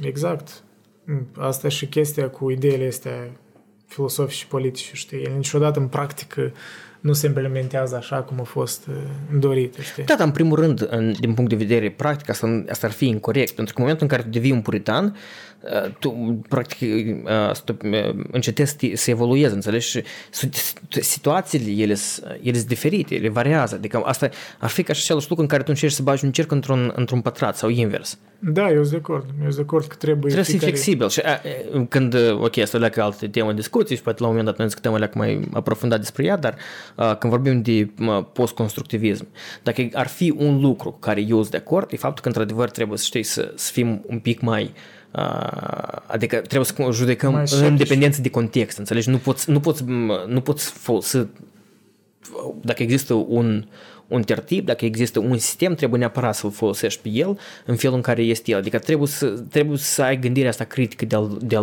de, a de, de, a folosi, de, a, de, de a folosi interviurile Socrate, înțelegi, în care tu da. întrebi mereu, de ce, de păi, ce, de, ce, de ce, Eu de ce? cred că democrația liberală de astăzi trebuie pus sub semnul întrebării și obțin unele aspecte ale ei, pentru că e clar, demonstrativ, nu funcționează în toate țările. Și nu poți pretinde că e o idee, ca și orice idee, nu poate fi universală, pentru că chiar dacă omul la nivel biologic more or less is the same, dar contextul cultural, contextul istoric. Noi practic am făcut acum un loop și am ajuns la exact ce spuneam la început. Da. Ce spuneam la început? De faptul că lucrurile nu, nu pot fi aplicate uniform când vorbeam Eu de... asta mereu, eu asta, da. exact. Eu de ce critic orice încercare de a universaliza chestia asta, știi? Și, și asta poți, poți mult, să aduci multe exemple. De exemplu, alt filosof care foarte mult a influențat iar știința politică și mai departe e Hegel în secolul XVIII. El a influențat în primul rând pe Marx. Deci avea ideea asta de... El și-a scris una din principalele cărți după Revoluția franceză. Și, dar el trăia în statele prusice, care erau un fel de conservatoare, germani, știi, era da. un fel de trecutul Revoluției franceze, știi. Revoluția franceză era o antiteză a ce, în ce el trăia. Progres. Da, și el, el cumva, cumva clar că vedea negativ în multe aspecte Revoluția franceză. Și a avut un, unele chestii uh, dreptate, nu în toate aspectele. Dacă o chestie în care el a avut dreptate e că Revoluția franceză a privit prea absolutist, deci au luat rațiunea ca ceva super absolut și că dacă am avut niște concepte greșite în trecut, noi trebuie să distrămăm tot de la început și asta e greșit, asta e paradigmă greșit pentru că nu tot, nu tot fundamentul e, știi, putred, știi, la niște idei, nu tot conservatorismul din trecuturi, tot și reieșe. Asta e practic, da, asta e, asta e repetarea istoriei care vedem noi acum, în, da. ce puțin începând cu secolul 20, unde da. apar deconstru, deconstructiviștii exact. versus conservatorii. Da, unde dacă ne uităm la mișcarea, mișcarea studenților din Franța, știi, da. um, cât, de, cât de agresiv a fost, uh, a fost gândurile astea și practic noi vedem confirmarea și în istorie la la ideile da, respective. Până la urmă noi cumva oscilăm în extreme și asta e, asta e pericolul mereu. Dar asta și partea care ne face pe noi oameni. Clar, păi, în paradigma asta trebuie și cumva să facem concluzii, știi? Dacă vrem ceva să soluționăm. Dar eu cred că eu cumva sunt mai pesimist față de natura umană și nu cred că noi să soluționăm toate problemele. Dar trebuie să încercăm. Dar asta, asta și eu cred că din contră, uite, eu, eu nu cred că asta e o, o privire pesimistă, din contră cred că asta e o privire între realistă și optimistă. Știi de ce? Pentru că tu deja accepti ideea că nu asta te... între realistă și pesimist? Între realistă și optimistă. Pentru că tu deja accepti ideea faptului că oamenii nu, nu pot să schimbi neapărat, înțelegi? Dar asta nu înseamnă că oamenii nu pot să evolueze. Nu, oamenii nu pot Păi să accepte stai, mai nu, multe tu idei. pentru- contrazici acum. Oamenii nu pot să schimbi, înseamnă că oamenii nu pot să ne evolueze. Ele Nu, două eu, s- contrazici. tu nu mai înțeles. Eu spun că dacă, uh, eu spuneam, e că uite, ne, ne strică acum gândul că m-am, m-am curcat Știi, singur și tu ideea ești mea. ca gând de vreo trei ori când se străge așa, că e rândul meu. Nu, dar eu cel puțin, eu mă uitam și eu tășeam. Sigur, asta tare mult ajută. Foarte mult ajut. Ok. Uh, hm, e ca, Ai vrut să spui că... Ce ai vrut să să spui? păi că mai dezbătut. Nu? Mie îmi pare că mă pornesc spre, spre o idee foarte puternică. Uh, Asta e viața. undeva spre, spre general care ar trebui fi postat pe Facebook. Dacă A, eu aș am fi omul înțeles. care postează pe Înseamnă că Facebook. atunci când tu duci argumentul până la jumătate, tu pro- e prost să trebuie să spui că mai ai dezbătut și asta e un fel de... Nu, nu, nu, nu, nu, nu, eu practic am ajuns la el. Eu pur și simplu trebuie să mă gândesc asupra lui. Și că dacă ai ceva de adăugat, poftim eu să mă gândesc la el. Eu aș, cum aș vrea, poate, ok, am, cred că am spus și am vrut să spus despre Platon, deși aș mai Ok, adăuga, hai să- că, hai să gen, luăm- alegoria asta Și noi tot peșterii, încercăm să vorbim, să vorbim despre relevanța, relevanța lui Republicii lui Platon în, Platon în, în timpul actual. are relevanță, pentru că are relevanță în sens de critică democrației. Mai ales anume, aș spune, alegoria peșterii. Faptul că noi luăm opiniile ca argumente, de multe ori ele nu sunt, știi, sunt opinii. Și asta e important să realizăm. Chiar și economist vorbea în articolul acela de faptul că oamenii intră în eco chamberele astea de social media din ambele părți și își formează conceptul realității despre niște chestii care însuși sunt bazate pe nazurile lor emoționale, pe faptul că ei că au dat like la atâtea chestii și atunci tot feed-ul lor e fă, făcut bazat pe asta. Și realitatea ta e mai complexă, el nu e numai o perspectivă, știi? De exemplu, eu faptul că critic uh, neocomuniști de azi nu înseamnă că ei n-au dreptate pe unele chestii și eu încerc să mă challenge myself, știi? Eu încerc să-i ascult și pe dâns și să înțeleg de unde vine uh, uh, cumva ura asta față de capitalismul contemporan. Deși eu sunt în mare parte susținătorul lui, pentru că, mă rog, multe chestii în viață ne-au apărut din cauza capitalismului, oportunităților lor. În același timp, eu înțeleg și critica, încerc să o înțeleg. Deși nu înțelegi? sunt de acord cu extremismul ei. Știi? În mare parte oamenii pur și simplu nu au fizic timp și eu, eu mă gândesc la, la experiența mea când eu eram ocupat cu, Da? cu studiile, cu lucru și în același timp eu vreau să mă informez și eu nu reușeam, eu trebuie să cumva să prioritizez, înțelegi? Sau să învăț mai Păi- puțin, pentru că tu nu ai timpul să dedici, uh, Ia să că, dedici aici atâta iarăși, efort. ia că aici iarăși Platon apare, el spune că da, nu tăța să aibă timpul, ori intelectul, ori în genere dorința de a face asta și de, de aceea uh, în genere rolul educației în viziunea lui e cu un fel de să, să ne scoată din peștere. Știi? Și clar că noi mulți nu ne autoeducăm, mulți, da, ne trebuie să vină ceva să ne educi. Asta e ideea lui, cumva elitistă, e adevărat, eu îi admit că e elitistă și ea cumva ignoră iarăși vanitatea însuși regilor filosofică, ei tot pot să capte dorință de putere și de vanitate. Problema e că acum în 2020 Da, în același regii timp. filozofi dispar, dar apare uh, inteligența artificială care ți poate să sugereze uh, Da, informația de da. care tu uh, ar trebui să beneficiezi Da, din dar în punct același de timp, vedere a că faptul că algoritmului. apar atâția populiști și cumva lideri cu tendințe tiranice, Platon asta a vorbit în Republică, a vorbit de, de pericolul democrațiilor în faptul că ea dă cel mai mult oportunitatea anume tiranilor să ajungă la putere. Corect. Și asta Pentru se că oamenii care observă în exploatează ultimele două sistemul, decenii, se observă oamenii clar. care reușesc să exploateze sistemul uh, în favoarea lor, ajung la putere în, în, în sistemele democratice. Da, dacă aș spune că, dar el m- și mai mult ca democrație critica anume oligarhie, apropo, că toți cred că el numai democrație critica, de oligarhie și mai mult critica din um, pricine clare. Dar e ca elevul lui care l-a urmat Aristotel, el de fapt cumva l-a contrazis pe nostru în anumite chestii și el credea că cel mai perfect stat ar fi o combinație bizară între oligarhie și democrație. Adică nu știu cum exact el, eu n-am citit încă cartea și ea lungă a lui politică, poate asociez cândva, dar el e ca așa vedea, un fel de conflict constant între oligarhie și democrație, știi, cumva un, o simbioză. Nici democrație, dar nici oligarhie. Iar și asta e doar teorie, el nu, nu implementat asta într-un, într-un fel uh, într-un fel mai direct. Dar și altă chestie că în, în democrația ateniană era ei uh, considerau ostracismul, știi, o chestie utilă. Uh, Ostracismul fiind, Ostracismul în sens că, ok, că apare un om care aberează, un distă care are ambiții mari și care vrea prin democra- intermediul pârghiilor democrației ateniene să ajungă la putere. Și oamenii, pur și simplu, îl ostracizează, îi spun, băi, tu ești debil, uite ce spui, tu aberezi. Și dacă suficienți oameni votau împotriva lui, nu se minte câte exacte voturi trebuiau să fie, dar clar că era, trebuia să fie în primul rând prezenți 6.000 de oameni și nu știu câte voturi dintre ele trebuie să fie pozitive sau da, era votul că să-l alunge din, din Atena și pe mulți îi alungau, direct îi alungau, chiar îi scoteau cetățenie ateniană și îi alungau. Deci era ostracismul, era folosit, nu știu dacă cuvântul românesc. Nu, există cuvântul în română ostracizare. Ostracizare, ok, ostracizare, da, ok. Da, erau ostracizați.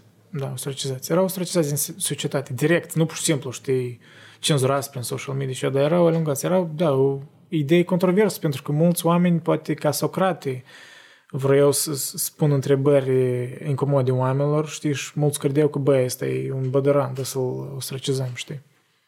Deci eu nu sunt de acord cu multe chestii despre cenzură în, în Republică, știi. Ele duc inevitabil la chestii mai rele, cred. Eu sunt pentru libertate de exprimare. Deși e că pot, pot, pot să nu fii de acord, eu știu, în unele aspecte. Adică până unde se oprește libertatea de exprimare? În contextul mai ales contemporan, cu toate fake-urile și așa mai yeah, departe. Poți tu crezi că trebuie cumva să cenzurăm ceva? Ori trebuie să le dăm șansa oamenilor să facă propriul discernământ și să avem așa de mare încredere în democrație, în sens că spunem că, băi, până la urmă, ideile stupide vor fi expuse, faptul că ele nu sunt cenzurate vor fi expuse și oamenii pur și simplu, nu știu, le vor elimina natural oricumva.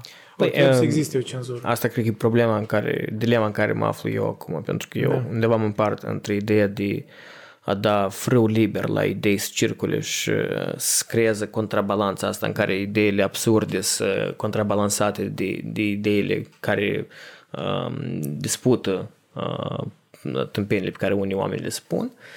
Dar în același timp, adică noi putem cumva să ne punem de, de acord că sunt anumite lucruri care ar trebui să, să fie persecutați sau cel puțin neacceptate. Adică eu iar am să dau un exemplu care mereu e folosit când vine vorba de, de um, freedom of speech. Da.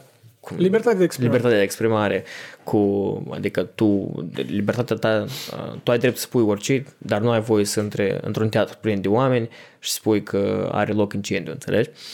Adică trebuie să fie... Da, dar asta deja... Înțelegi care idee? Că trebuie să fie da, o anumită balanță. deja prin lege e interzis. Deci asta e, e un caz excepțional când da, tu insinuezi la violență. Asta e... deja e interzis. Deci eu nu cred că... Da, dar tu înțelegi că uneori asta poate, poate fi foarte... Uh, adică poate fi foarte interpretabil. Mai ales când noi vorbim de social media, mai ales când ideile în sine, ele nu au... Păi, un efect fizic imediat. Ele nu, au, ele nu au un, un efect în, în, în, în da. spațiu fizic imediat. Ele pot avea un efect peste o anumită perioadă. Și okay, aici, da. apare, aici apare ca trolii, aici apar uh, toate canalele astea dubioase care promovează conținuturi uh, care mm, uh, învrăjbează lumea și mai mult și îi pune în baricade, înțelegi? De asta și greu de spus. Eu personal pentru mine nu cred că o am idei clare. Noi cred că ar trebui să mergem uh, consecutiv, uh, pas cu pas, până în momentul în care noi ajungem la un anumit consens. Pentru că cred că ar trebui să înceapă cu eliminarea unor lucruri care sunt considerate a fi fiind uh, general acceptate ca fiind răuri absolute, știi? Când noi vorbim despre uh, păi violența în cazul copiilor, de exemplu, păi știi? asta e problema. Răuri absolute de obicei sunt eliminate de ca muie și văd în social media și în cenzura asta împinsă, sunt chestii destul de dependente de interpretare și asta e o problemă. Eu înțeleg intenția, dar eu, de exemplu, cred că trebuie să fie libertate de exprimare aproape în sens absolut, cu excepția chestiilor în care insinuare la violență directă. Asta înseamnă că n trăim într-o lume tare rosy, a trăim da. într-o lume incomodă în care, da, mulți oameni se aberează, spun chestii stupide, dar, uite, ideea mea e că noi trebuie să avem încredere destul în oameni ca ei să poată discerni fake-urile astea. Altfel, eu nu văd soluția. Alternativa, noi să ne ducem... Deci rezultatul logic final a cenzură e faptul că o autoritate, un Google, un Facebook, ați decide ce e drept și nu e corect să, să, să apară în social media. Înțelegi? Tot oamenii să decide. Asta, asta se duce spre un fel de o formă de comunism. O autoritate decide. Ori o formă, cum spunea în Republica Platon, asta tot e o formă, un fel de, de o autoritate decide și se cenzurează în muzică, ori în artă, cum spunea Platon, știi? Asta e... Eu nu sunt de acord cu asta, pentru că eu, eu accept haosul din realitate, faptul că noi pastiana să avem ca fake-uri, fake-urile pastiana existau, dar noi trebuie să luptăm pentru dânsele prin expunerea lor. Pentru că dacă noi nu le expunem, atunci nu știm și ele reprezintă. Înțelegi? Eu și personal... se, se creează încă mai mult... De, de fapt, mulți oameni din, din extrema de dreapta, după ce au fost cenzurați, au căpătat mai multă putere. Înțelegi? Prin faptul că e un fel de... au devenit un fel de uh, rezistanță, știi, un fel de contrarieni. Nu, știu, asta mesie. cu mă, martirizarea asta e o chestie. Mai există și problema că în momentul în care tu elimini pe platformă, îți duc pe altă platformă unde sunt oameni care trăiesc în același uh, ecou. Chestia care, uite, eu personal pentru mine cum identific informația pe care uh, mie îmi desplace versus care nu că îmi place, dar eu pot să o accept. Ei, Eu pornesc la, premiza, pornesc la premiza în care dreptul meu de a fi ofensat nu este mai important decât dreptul unui om de, de a-și exprima uh, cuvântul uh, propriu. Da. Adică dacă cineva îmi spune, Exact. de exemplu, că eu arăt într-un fel sau altul, faptul că eu mă ofensez, asta nu trebuie neapărat să, să, să duc la careva repercusiuni și să mă duc și să spun că uite Da. cum mine mă discriminează și uite cum mine îmi spune una, așa două, așa trei, înțelegi? Da, tu în adică, principiu l-ai parafrazat eu pe personal, Hitchens, eu personal așa aș porni din, din, din uh, punctul ăsta, dar um, iar e greu de delimitat, e, pentru, că, pentru că situațiile și lucrurile care noi le vorbim acum, ele sunt mult mai flexibile, adică noi, noi ca oameni, oricum, vrei, nu Ok, vrei, ca dă specia un mai... exemplu în care- Nu, uite, de Noi ca specie am evoluat în sensul în care noi lucrurile care le scoatem pe, pe internet și despre care noi discutăm sunt mult mai versatile decât, decât lucrurile despre care noi discutam pe timpul când noi eram agrarieni și noi aveam problemele legate doar de un strict, de, de, de un areal Good point, limitat, da. înțelegi? Că noi vrei, nu vrei, chiar și oamenii care mai puțin citesc, chiar și oamenii care mai puțin se vor- informează, viața lor e mult mai complexă decât a fost câteva sute de ani în urmă. Sturce? Da, sigur. Sunt de acord, apropo, eu cam spre asta vreau să duc discuția. E, uh, faptul că noi acum realmente ne... Realmente. Ne amintit de Cioran, el permanent vorbește așa, realmente, în, în, în interviuri. Cuvântul Dacă ăsta. realmente. Realmente. Eu realmente. Așa, și Nu nu pot să nu vorbi pierdem, să nu realmente. pierdem seriozitatea momentului. Am spus, realmente, uh, cred că e o problemă tare specifică generației noastre, da, cu chestia cu cu era asta digitală. Pentru că, da, într-adevăr, uh, I guess the scale, știi, went up, știi, scara la care riscurile astea se amplifică. E mai inclusiv mare, de da, pentru că cenzură există și mai de- multe circunstanțe. Există mai multe circunstanțe pe care noi nu știm consecința lor de lungă durată, știi? Dar, blin, și există, da, mult, bă, iarăși, am vrut chiar și spre asta să duc despre pericolul eh, tehnocrațiilor digitale, știi? China, de exemplu, blin, TikTok e chinez. El influențează, vrei, nu vrei, tineretul de azi. Eu nu Ei mă bine, duc în acum- conspirație, eu nu mă duc în conspirație, dar come on, it's, it's a big Asta e thing. big conspiraționist, de ce? Pentru că mare De parte ce nu? contentul, nu, dar contentul care e popular pe, pe, pe TikTok nu e uh, content care cumva se insinuează faptul că uh, autorita, autoritarismul e bun. uh, Da, da, ok, da, un Susțineți că exemplu, uh, ok. China și comunitate. Un exemplu. El altfel, el, el altfel nu ar fi prind, Lăsăm înțelegi? TikTok într-o parte, un exemplu. Tu n-ai observat că în ultim, ultimii ani, m, în genere Hollywood-ul și în special Partidul Democrat e tare lenient față de chinezi, politic vorbind. În sens că, e ca când s- cine vorbește mai despre uiguri? Au vorbit puțin câteva săptămâni și poate economistul mai vorbește, jurnaliștii mai serioși. Ei foarte mult vorbesc și anume asta deseori critic faptul că Dar în rest cine că vorbește despre statele, asta? că statele nu Asta e o chestie nu vorbesc gravă. despre asta. Da. Le, cam Iar- Iar... zis, și de, am, de ce spun de Hollywood, de exemplu, nu numai Hollywood, așa atleții, îmi pare să auzim Dar a fost problema cu NBA-ul, Ceva pentru că am văzut, NBA, da, de nu, nu, LeBron când, James, uh, când tare apăra China, dar Uh, eu înțeleg, Îmi ok. pare că CEO-ul unei Da. echipe din NBA a spus uh, un comentariu referitor la Hong Kong Aha. și uh, ăștia le-au limitat uh, drepturile pentru că ei, uh, Exact. piața, piața chineză e imensă. Băi, Evident că oricine vrea să acceseze piața chineză. Iar și exemplu Mesut Özil din Arsenal, da, echipa care o urmăresc, că a fost în principiu, este o teorie că a fost eliminat din echipă pentru că el Pentru declarația lui deschis a vorbit despre susținerea uiguri și lui... China, da. Ah, China. Nu, bine. E greu de spus că el a ținut și pe Erdogan, adică Da, e om tare conflictual, se contrazice în, uh, sunt de acord. Nu că l-apăr pe dânsul, dar în fine. Vezi, e că uite, de asta apropo e o chestie interesantă, pentru că teoretic dacă el ar fi pentru chinezi, teoretic el ar trebui să fie și, sau împotriva la, la ceea ce își face China, el ar trebui să fie și uh, pentru, și împotriva lui Erdogan, dar dânsul vezi, e un pic diferit. Ei, vezi că el Adică, crede, mă rog, nu, nu, nu, ca nu, și nu, unii nu, nu. turci, Eu nu vorbesc de dâns, eu vorbesc de noi în si- personal, înțelegi? Da, dar Faptul că ceva, noi te cumva... la, iarăși, o parte din turci îl susțin pe Erdogan, aceeași chestie. Dar nu o parte, o parte mare din tot ce Păi sunt pe este, Erdogan, nimeni nu tătucă, spune. tătucă. Dar există și o Așa parte și care e tătucă. împotriva lui, dar ei nu au voie să protesteze și nu au Păi, voie să-și expună punctul exact. de vedere. Asta, asta e cea mai mare problemă, înțelegi? Că nu, nimeni nu spune că, bine, sunt cazuri absolute în care, într-adevăr, unii oameni corup atât de mult sistemul încât uh, opoziție nu are absolut niciun acces. Dar în, în, în marea majoritate a situațiilor, din cauza că și unul, unul din motive e și faptul că oamenii ăștia au acces la atâta control asupra informației care circulă într-o țară, asupra organelor exact. de justiție și etc., și instituțiilor în care oamenii activează și lucrează, datorită la asta îi creează, înțelegi, ideea asta care e greu de palpat că fără dânsii nicăieri mai mult nu spate de mers. Adică ei domină, ei, ei dețin. Dacă, dacă nu ar fi ei, atunci nu, după asta e prăpădul.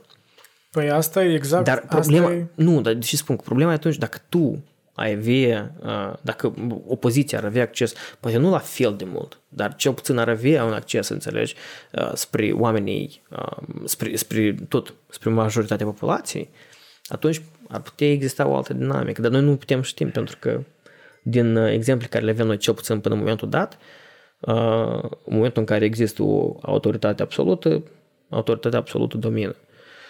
Da, și niciodată în istoria umană chiar obiectiv vorbind, nu, că, nu cred că exagerez, nu exista, nu existat atâtea pârghii pentru un dictator, atâtea pârghii da. efective. Da. da. Înțelegi? Asta e... It's huge. Să păi ai, nu, dar tu uite, să ai atâtea unelte. Um... China cu CCTV cameras, cu social credit score, cu și fac ei tu cum și China... să fii un rebel? Tu nu, nu, nu, nu. Și China asta e o situație foarte separată față de alte state autocrate, pentru că China a fost, datorită la The Great Chinese Firewall, ei reușit să creeze propria da. lor economie uh, exact. digitală. Dar e interesant, nu știu dacă tu ai ascultat, uh, îmi pare că ultimul podcast a CEO-ului uh, al Twitter, Jack, Jack Dorsey. Dorsey. Da, când a fost cu doamna aia care e responsabil de departamentul de... Cu cine? Uh, când cu timpul a fost. A, a fost Joe ah, Rogan, Joe Rogan Pool, doamna aia care se ocupă de a, moderarea contentului și, mult, și... Da, el a fost mai de mult, dar eu am că este ultimul care a ieșit el. Da, am ascultat cam majoritatea. Nu, nu, nu, și timpul spunea că, uite, că voi cenzurați uh, oameni care în, în contextul actual politic nu, adică nu, nu să acceptați. Dar în același timp voi platforma voastră aveți oameni care fac politică. Voi îl aveți pe Trump care, uh, în baza la Twitter-ul lui, marketurile sar într-o parte sau în alta. Voi aveți dictatori care exact. pe Twitter își, uh, își duc activitatea lor politică Conflict și îi spun un lucru și altul. Da.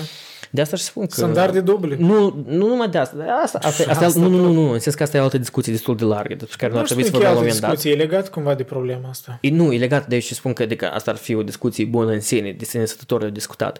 Dar ideea e, e, cum spuneai tu, înțelegi, arsenalul pe care l-au oamenii ăștia, e mult mai variat decât a fost cândva. Pentru că înainte aveai televizorul, aveai câteva surse de presă și atât tot. Da. Dar acum tu ai rici la fiecare om care are acces la internet. Da. Eu tot caut cumva cum să aplic ideile lui Platon în chestia asta, dar mă gândesc că, că îmi dat spui că, uite, după ideile lui, cumva o aristocrație, o, o elită să conducă dar până la urmă, nu tot așa prin democrație ies, că tot elita conduce. Pur și simplu e o elită care cumva, în primul Diferența rând, mulți care, nu au avut educația și ori nu au avut intențiile și ele, în ghilimele corecte, mă rog, vine el Platon. Înțelegi? Oamenii mulți cu, cu dorință de a domina, cu dorință de orgoliu ajung acolo și oricum se creează o elită în democrație. Dar în viziunea lui, ca cu regii filosofi, erau oameni care, iarăși, aveau o viață mizerabilă, că se gândești. N-aveau proprietate privată, n-aveau bogății, n-aveau familii, n-aveau părinți, cică, da? Erau într-adevăr slujitori, erau sclavii statului.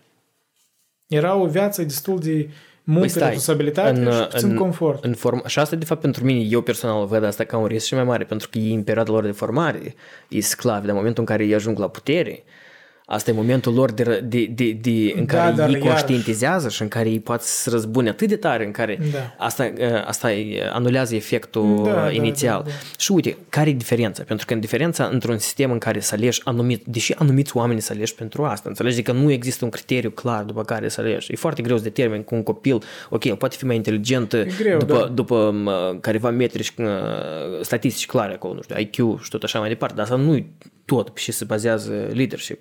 Că altfel, tot, teoretic, toți oamenii care sunt cei mai inteligenți n-ar trebui să fie profesori da. universitari și Așa, doctor, doctori, dar ar trebui să fie uh, uh, politicieni. Și asta e ideea. Eu de ce spun că există, atunci când există o, demo- o democrație adevărată, să aleg oamenii care undeva vin la mijloc, înțelegi? Pentru că ăștia care sunt super experți în domeniul lor, ei a priori nu au interesul de a se băga în politică, pentru că ei vor Eu să nu focuseze... chiar sunt de acord cu asta. Nu, Ce cum nu? să Pentru că, uite, nu, dă, dă să expun, dă să expun Chestia asta cu la mijloc, adevărul e la mijloc, așa e o banalitate. Și, care- și dacă e banalitatea asta, nu, faptul, nu e adevărat. faptul, asta că, e- faptul că există banalități, ele de asta sunt banalități, pentru că ele sunt adevărate. Nu, nu sunt de acord, nu. Dă-mi voie să termin gândul meu. Da, termin. Eu îți spun de altceva, pentru că oamenii care sunt atât de pasionați de un subiect, el nu are timp să axeze pe faptul că el să ducă, uh, să devină parlamentar, să devină, uh, să ducă în guvern și să înceapă să, uh, să facă lucrurile care, ca, în care sunt mult depășesc și, ei, și el e specializat, pentru că Nu numai asta că e depășesc, pasiunile dar îl lui. asta e- sustrag de asta e- la pasiunile lui adevărat. Păi exact, Păi de despre asta asta și spun. Platon vorbea. Păi dar eu de asta, eu de asta vorbeam. Tu, Da, dar el tu- spunea că oamenii ăștia sunt cei mai capabili de fapt să conducă pentru că ei nu vor să conducă. El asta își spune. Păi da, asta și ideea democrației în sine presupune voluntariatul, presupune că tu din interes propriu vrei să duci încolo. Pentru că Da, în de momentul la în care tu ești argumenta forțat, de eu că în sunt momentul în devil's care- advocate, el argumenta cu oamenii care din voluntariat, din interes propriu, de multe ori anume că din interes propriu să duc eu, nu vreau eu. Corect, și asta și cea mai mare problemă a democrației. De asta Băi, și democrația da. în sine e un paradox, Da, înțelegi? e un paradox. Dar, uh, dar tu nu poți să-i dai o anumită calificare definitivă din punctul său de vedere. Da. Dar cu chestia care tu ai menționat de mijloc, adevărul cumva e la mijloc, asta e, eu cred că e de multe ori e o operație. Iarăși, reîntorcând la denumirea. Apropo, tu înțeleg- nici nu ai pus, uh, Da, eu asta am observat de vreo oră în urmă. nu ai pus uh, zastavca noastră de Da. asta la temă. Pune. Data viitoare. O să punem pe grafică. O să punem și știi, și să stai ieșit tare în, în evidență. Băiatul, băiat, Elena, nu are importanță. Nu, pentru și pentru că it's a lazy argument, de multe ori, pentru că, ok, în cazuri de instabilitate, da, cum e amul la, mo- la noi, mă rog, depinde, generalizez la noi, dar da, e o instabilitate, more or less, unii n-ai privi și atunci cu chestia cu adevărul la mijloc, care e sensul din moderația asta? Când chestia e, e o criză, tu trebuie să alegi o parte, tu trebuie să ai un argument clar, nu poți să fii mereu moderat, știi? Există loc pentru moderație, dar e de multe ori e, moderația asta, imboldul de a fi moderat, e cumva un imbold tare manipulatoriu din partea Păi, eu unor cred că și aici oameni noi ne de a te diferențiem. influența, știi? Noi aici ne diferențiem în opinie, că pentru că eu cred că există anumite Există momente, nu există anumite momente când e necesitate de extremități, dar mare parte trebuie să fie moderat, Eu nu- eu înțelegi? Spun, iarăși, asta tot e o, o gândire tare binară, ori extremitate, ori moderație. Nu. Ori o Nu, eu vorbesc părere de extremități, tare că tu vorbești de certă. anumite situații de criză. În situații de criză trebuie să iei anumite decizii care ele nu pot fi la mijloc. Ele trebuie să fie extreme, înțelegi? Pentru că Nu extreme. Pur și în mare, simplu certe. în nu mare, în extreme mare ceva. parte ele așa se soluționează. Extrem asta înseamnă în care negi total partea cealaltă, de poate să fie ceva cert, dar care e argumentat. Nu neapărat că nici și altă parte, tu iei o direcție, pentru că tu nu poți... Dar tu să nu nu poți extremă. Eu Păi cum nu sunt e extremă acord dacă cu tu apuci o direcție, tu te focusezi pe o direcție. Nu e e extremă. punct de vedere de este extreme. Nu vorbesc de faptul că tu asta. începi Dar asta noi să duci avem la definiții fanatism. diferite de extrem. Eu nu cred că asta e extrem. Eu cred că tu un pic conștientizezi conceptul în sine, la ce mă refer eu, diferit. Nu cred că noi în sine de, Poate. de definiții de, de extrem diferențiem. Eu vorbesc anume de contextul în care eu vorbesc la, la momentul dat. Da. Înțelegi? Poate trebuie să vorbim mai specific, să nu e cumva uh, confundăm pe audiență. E greu că noi Ok. singuri pe noi ne, ne confundăm, Ok, ne confuzionăm. asta, să mai văd și am pe notițele mele. Dar dacă vrei ceva, o idee, îmi menționează. Am vrut să menționez de fapt că cumva, mai ales în Europa, să se observă acum, e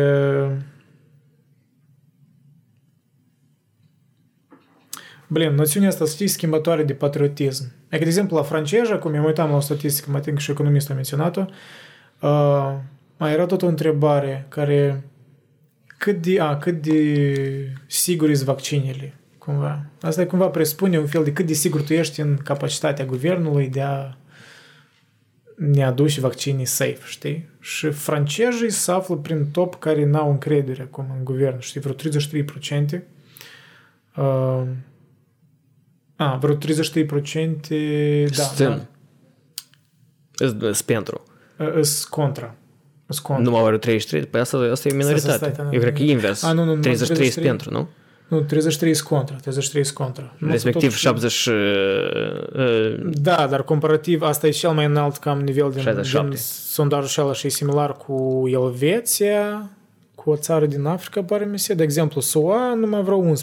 Pentru mine nu e paradoxal, pentru că dacă de fapt te uiți la, în general la, la chestionarele și la polurile din, din Franța, e mereu sunt foarte pesimiști uh, la tot ce ține. La... Dar nu aș spune că mereu, de destul de recent, aș spune. Mare Cam parte. din 2018, Bine, noi, ok, noi, noi, noi uh, Gilets Jaunes, uh, 2018, protest cu jachetele da.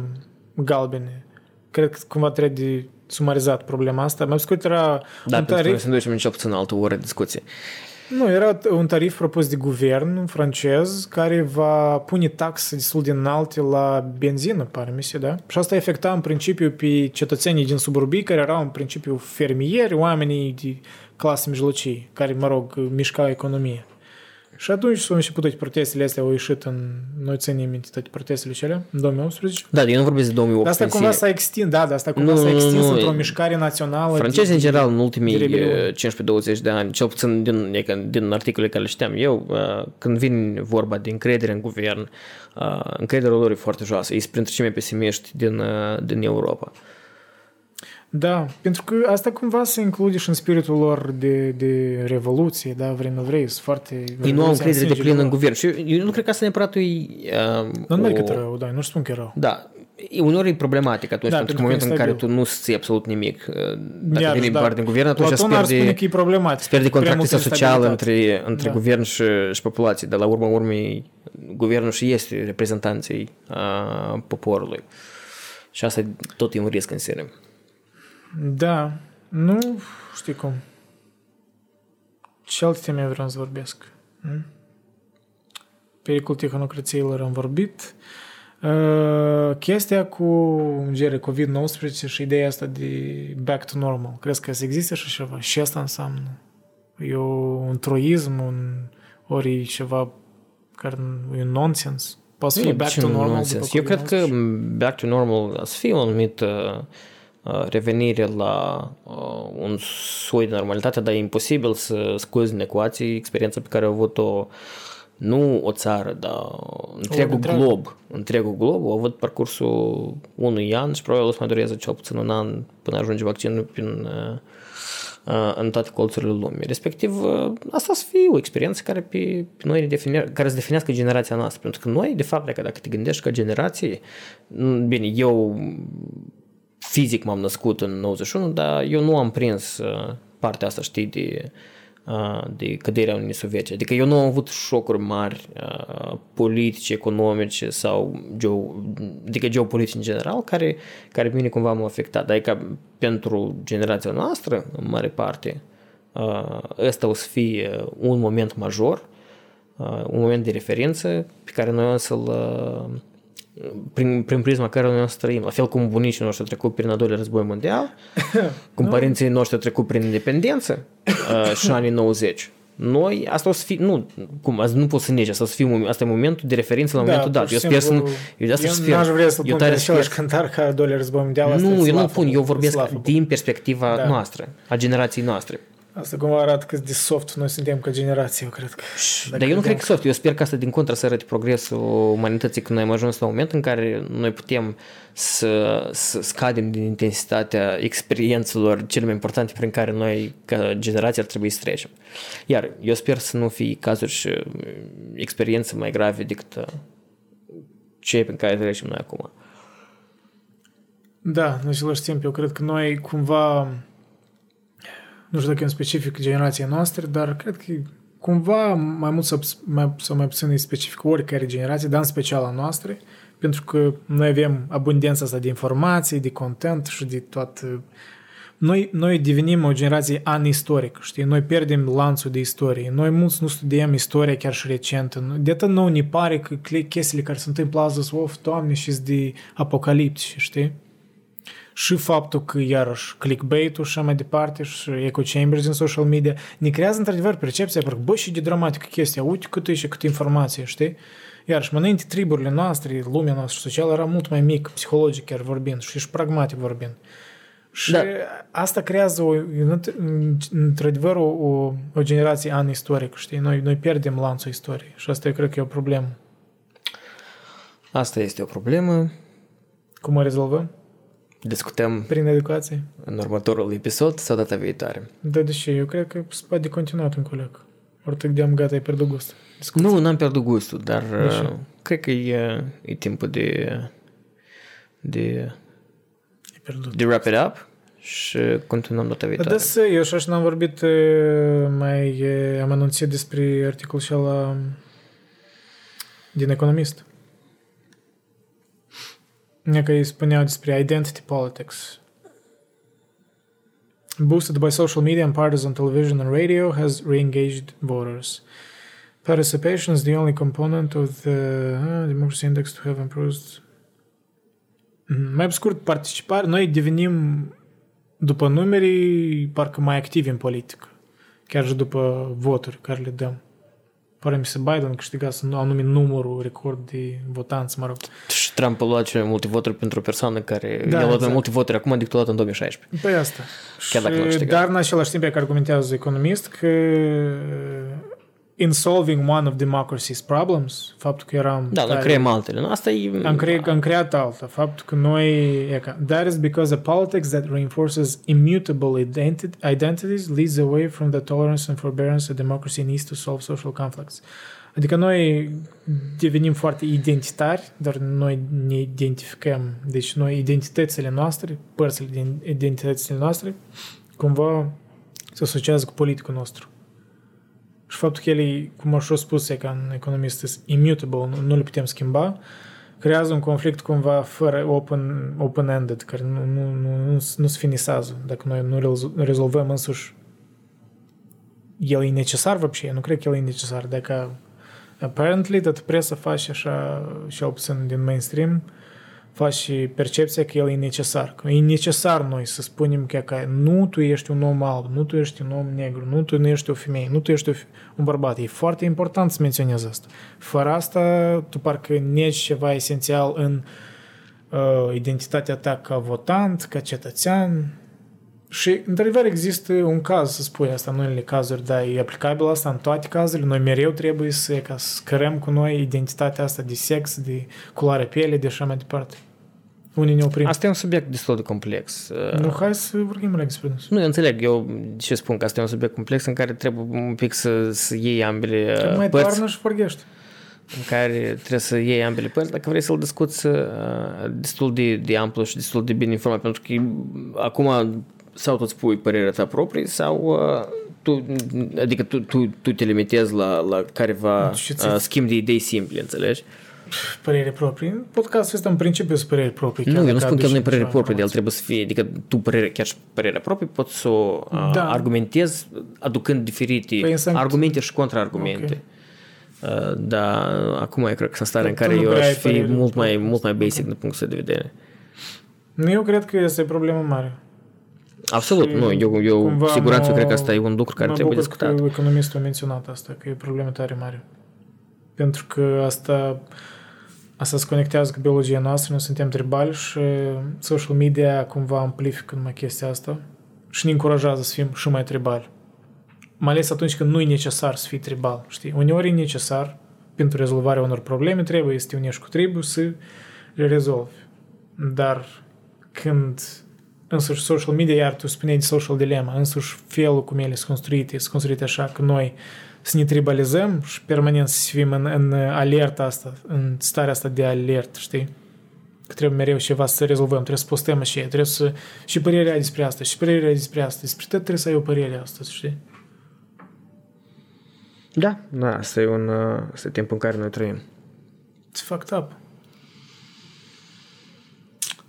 Multe chestii sunt fucked up. Dar știi și nu e fucked up? It's Faptul că fucked tu ai uh, capacitatea să vorbești despre dânsele, să pui în eter și nimeni n-a să stai asta.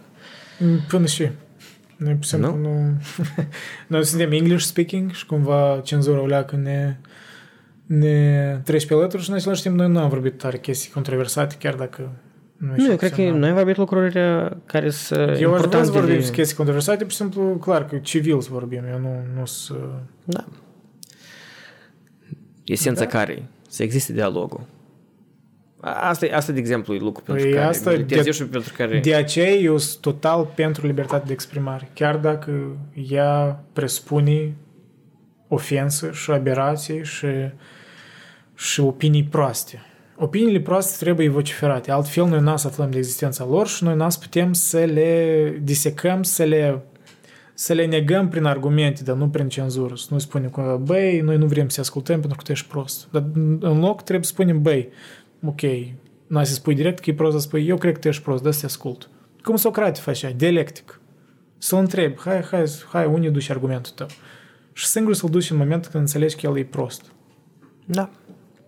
E mult mai ușor să cenzurezi și să nu, să nu te să nu accepti uh, potențialul consecinței cumva negative pentru tine, în sens că poate ceva ți-ți pare conspiratoriu, poate conține o doză de adevăr care îți pune sub semn întrebările, sub semnul întrebării unele concepte despre realitate, da? Poate să te fac ții incomod, să-ți distrugă unele credințele tale. De acord. De acord, da? Ok. De acord. Cred că a fost destul de... Uh, Asta e așa nu, fișcă, nu, la nu, destul de din progresiv palme, din punctul timingului. Am Da. dublat timpul în care, pe care l-am, uh, l-am vorbit de data asta versus primul episod. Ce, două ori? Da. Așa că următorul episod ne orientăm spre 3 sau mai Cinci multe? ore. 5 ore. Cinci ori. Da. A, Cred că lumea neapărat așteaptă 5 ore, la fel ca și eu. Dar până atunci, Iar și eu, cum și am spus din start, uh, uh, există o, o parte din pericol când faci contentul, când prea mult te accesi și vrea lumea, e că tu devii prizonierul audienței. Dar tu trebuie o leacă să fii o leacă mai naglă, să faci așa și să plași. asta tot e corect și eu stau de Eu nu acord. mă duc dar în există, extremă, dar eu înțeleg, nu, trebuie nu, să nu, faci nu, și stai. să place că Păi, ca, să, Da. ca să existe deloc, trebuie să fie și a două opinii.